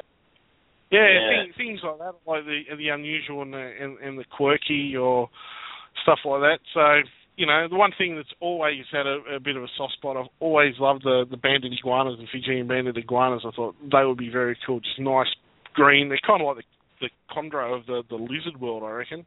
You know, but yeah, it's, right. yeah, I, I to be honest, I couldn't. I'm too greedy. I'd want to. I'd go like, just round, round Porter. Tinley Park. Yes. Don't I had, to, I had to carry a bucket under my chin for dribbling at everyone's tables. You go, oh, look at that! Oh, look at that! You know, just it'd be like you guys coming out here and you come down and you you you know you finally get your hands on a imbricata. It's like Uh, I'm over gonna there, I pull like- Eric away from it. It's gonna be bad. He's gonna cry. So, um, yeah. So it's there's yeah, there's so many things I'd, I'd love to. I don't know. I'd be terrible if I live. Honestly, if I lived over in in US or or that, I'd I'd be terrible. I'd, have so many. I'd have so many bloody snakes and lizards and stuff. I'd be shocking. I just I, I can't help myself. I'm like, oh, that's cool. And I'm, then then you, I can't just buy something and and keep it as a as a pet as such. If I buy it, I've got to buy two at least two. So normally I try to buy like two point three or something. So if if I'd buy a pair and then I have to breed it because I, I want to understand more about the animal and how it works and you know then housing those babies and getting those babies to feed and then holding those babies back and producing more babies and yeah I'd, I'd be I'd be terrible but yeah there'd be a few things I I, I definitely think like a Komodo would be cool to have around the backyard and uh, some of those some of those retics that like Jay Brewer and that and some of those guys over there produce it's like a bucket full of colours. Unfortunately, they get to twenty odd feet long, but it'd be nice if they got about. You know, obviously they got about ten feet. It'd be quite a bit more of a, a manageable size, but yeah, yeah, I, it's hard. So maybe I should just say, you know, Murray Darlings. Play it safe. Yeah. Yeah, yeah, play it, play it safe. Yeah, I'd, I'd be biased if I kind of picked any one thing over anything else, I suppose. But yeah, I love everything. So I'd be, you know, I'd even be like, oh, crested geckos, how cool are they? I want some of those. so, and those, those Pac, and those Pac-Man frogs and shit like that. I'd just, I'd be terrible. Honestly, I'd just, I'd be broke. Couldn't afford to feed anything. I'd have to have a big fire sale and sell. yeah. Yeah, I feel your pain, man. I feel your pain. Because it's just the opposite for me. Yeah, yeah, I, yeah. I could care less about a Pac-Man frog, but if I come down there, I'm gonna, you know, you're gonna say that's just a crapped python, and I'm gonna be like, no, you understand. no, look, it's awesome. This, is like the greatest Morelia, thing ever. Morelia crapota. Yeah. Yep. No, that's well, that's it's the same problem I've got here. That's why I've, I've kind of got this little, uh, I suppose, bucket list of things I want to tick off and, and do, and and that's breeding all the Morelia. So you know, it's not like I've got to do it this week, but it's you know I've collected all the slowly collecting all the different forms of Morelia. I mean, obviously, Oenpelli might be a little while away, but you know, and then and chondros, but yeah, it's it's kind of a thing. Like I, mean, really enjoying the carpets and you know, what some of the patterns and colours out there with the, the, the multi gene mutations and stuff that are being produced. It's like, wow, there's some very, very, some very cool stuff being produced at the moment. So, absolutely, you know, and I can't yeah. can't wait to mix up some of that stuff with the peppers. There's a big big list of projects to go on with that stuff. Yeah, you'll be doing that very for cool. years. yeah. Yeah, yeah, it started. It started. So I've got um so I've got Pepper the Jags now, and I've got Pepper the Albinos now. So I've got those two lots of double hets. And then um, hopefully next year I'll get Pepper the Zebra, and then um, Pepper the Xanthic. So that'll be a couple more to to go off. And then, like just on a on a side note, like if you look at look at the the pepper patterning, and at the moment it's got that silvery kind of background color. I look at it and think, how cool would that be with like black and yellow, or like black oh and red, God, so or weird. black, yeah, and black and white. So I've kind of looked at those in a in a, a polygenic sense and think, well, you know, it's it's I'm gonna look at. I, I don't know if I'm gonna do it yet, but uh, I, I thought you can get some of the Murrays, you know, like South. Um, Southwest Queensland, you get some of the Murrays with some of the richer reds. I mean, you, you can find Murrays with the reds in them all over the place. That seems to be more of a predominant area, but you, you do get them scattered around. And I thought, what's a what's a fast way of putting reds into a silver pepper? I thought, oh, maybe maybe I should put it put it over a bredli. no. nice. That'll get Do that'll it. get some red. Hypo So- red line. Uh, uh, uh, uh, stop it. All right. Um, good, quick, next question. Um, yeah. I thought that had touched a nerve. it did. Anyway, um, all right, Darren, if you could go herping anywhere in the planet, again, without limitations, where would it be and what would you be hoping to see? There's probably, once again, it's one. There's probably two two places uh, I'd probably go, and it'd be a split between maybe Borneo or Madagascar. And um Okay. like you know, to go to Madagascar.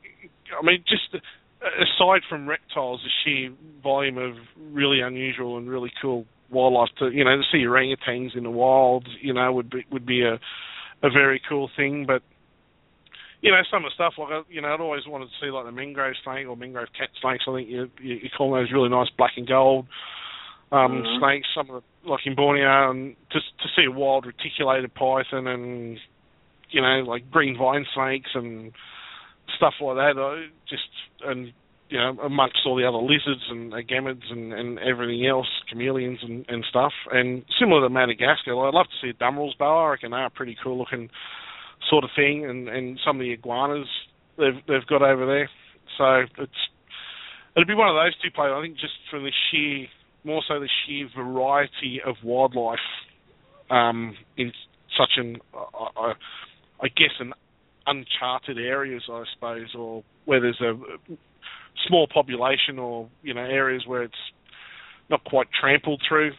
You know, like if you, you can go go to Cairns and go find walkways through and find a Boyd's Forest, but when you kind of get out into the midst of the jungle and where someone hasn't been for the last 12 months or two years or three years or something or other where, where nature's itself, I think it would be pretty cool and just, you know, frogs and everything. I mean, you know, not that I'm a massive frog guy, but, you know, I, I, I love animals and wildlife, so to, to see a, you know, cool looking frog is just as exciting to me as, as anything else, so you know, but there, there'd be the it'd be the split between that. I did have an opportunity to go to Borneo, but just time and funds and everything else didn't didn't come through. And some of the photos that, that those guys saw over there was just it was just an amazing, amazing couple of weeks they spent over there. But yeah, so they they probably be two places. But I mean, I could add to the list if you like. Pretty much everywhere but Antarctica. So it's like, yeah, okay. So, um, yeah, yeah, that's right. Yeah, yeah. Or we could go to see the penguins, or we could go to the Arctic. yeah, but that's not that's not herping. That's birding or whatever. Yeah, I know. So they they'd probably be, be two of the places. I mean, I could say Australia, but I've actually done quite a bit of bit of herping out here uh, over the years, so it's still it's still cool. I don't get the time to do it as much anymore, but you know, I've done quite a few trips around New South Wales and Queensland out herping and taking photos and stuff like that. So, but yeah, they they'd be they'd be two places. I think it'd be very cool. Now, real quick before I think we're gonna, I think we're getting close to the limit here. So I want you to be able to throw out uh, your contact info, or how can somebody get in contact with you, so that they could like beg for a silver pepper if you can like laugh and hang up on them or something like that. It's like so. How would how would people get in touch with you? Um, and uh, what's your business name and stuff like that? Um, well, I kind of don't really have one to be honest. Uh, it's um, you can find me on Facebook under under Darren Whittaker. Um, you can add me, add me on there.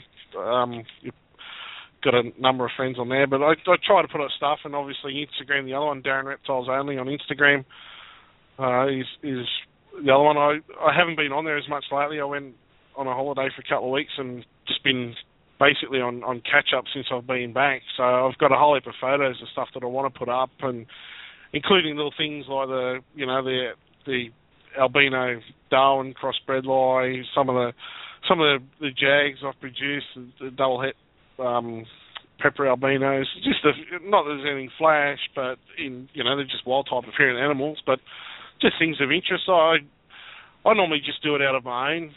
I just normally hmm. look at something and go, oh that looks pretty cool, and take. I mean, I only take it with my phone, so it's not. They're not always the best of photos.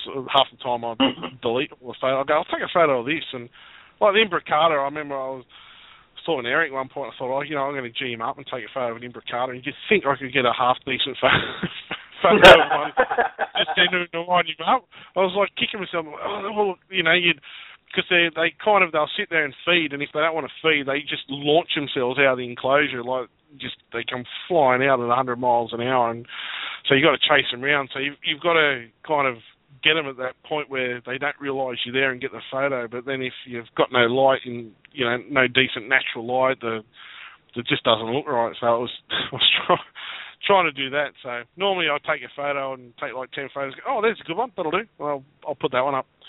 So it, it's very hard to capture some of the stuff. I mean, you all know what it's like, you know. Yeah. But, yeah. So on Instagram, I normally put it up on there, and then I'll go and copy it and put it up on Facebook. I occasionally post in the groups. I just I don't. I used to get involved and try to talk and help people, but all you end up doing is arguing with idiots, and all they do is drag you down their level and beat you with ex-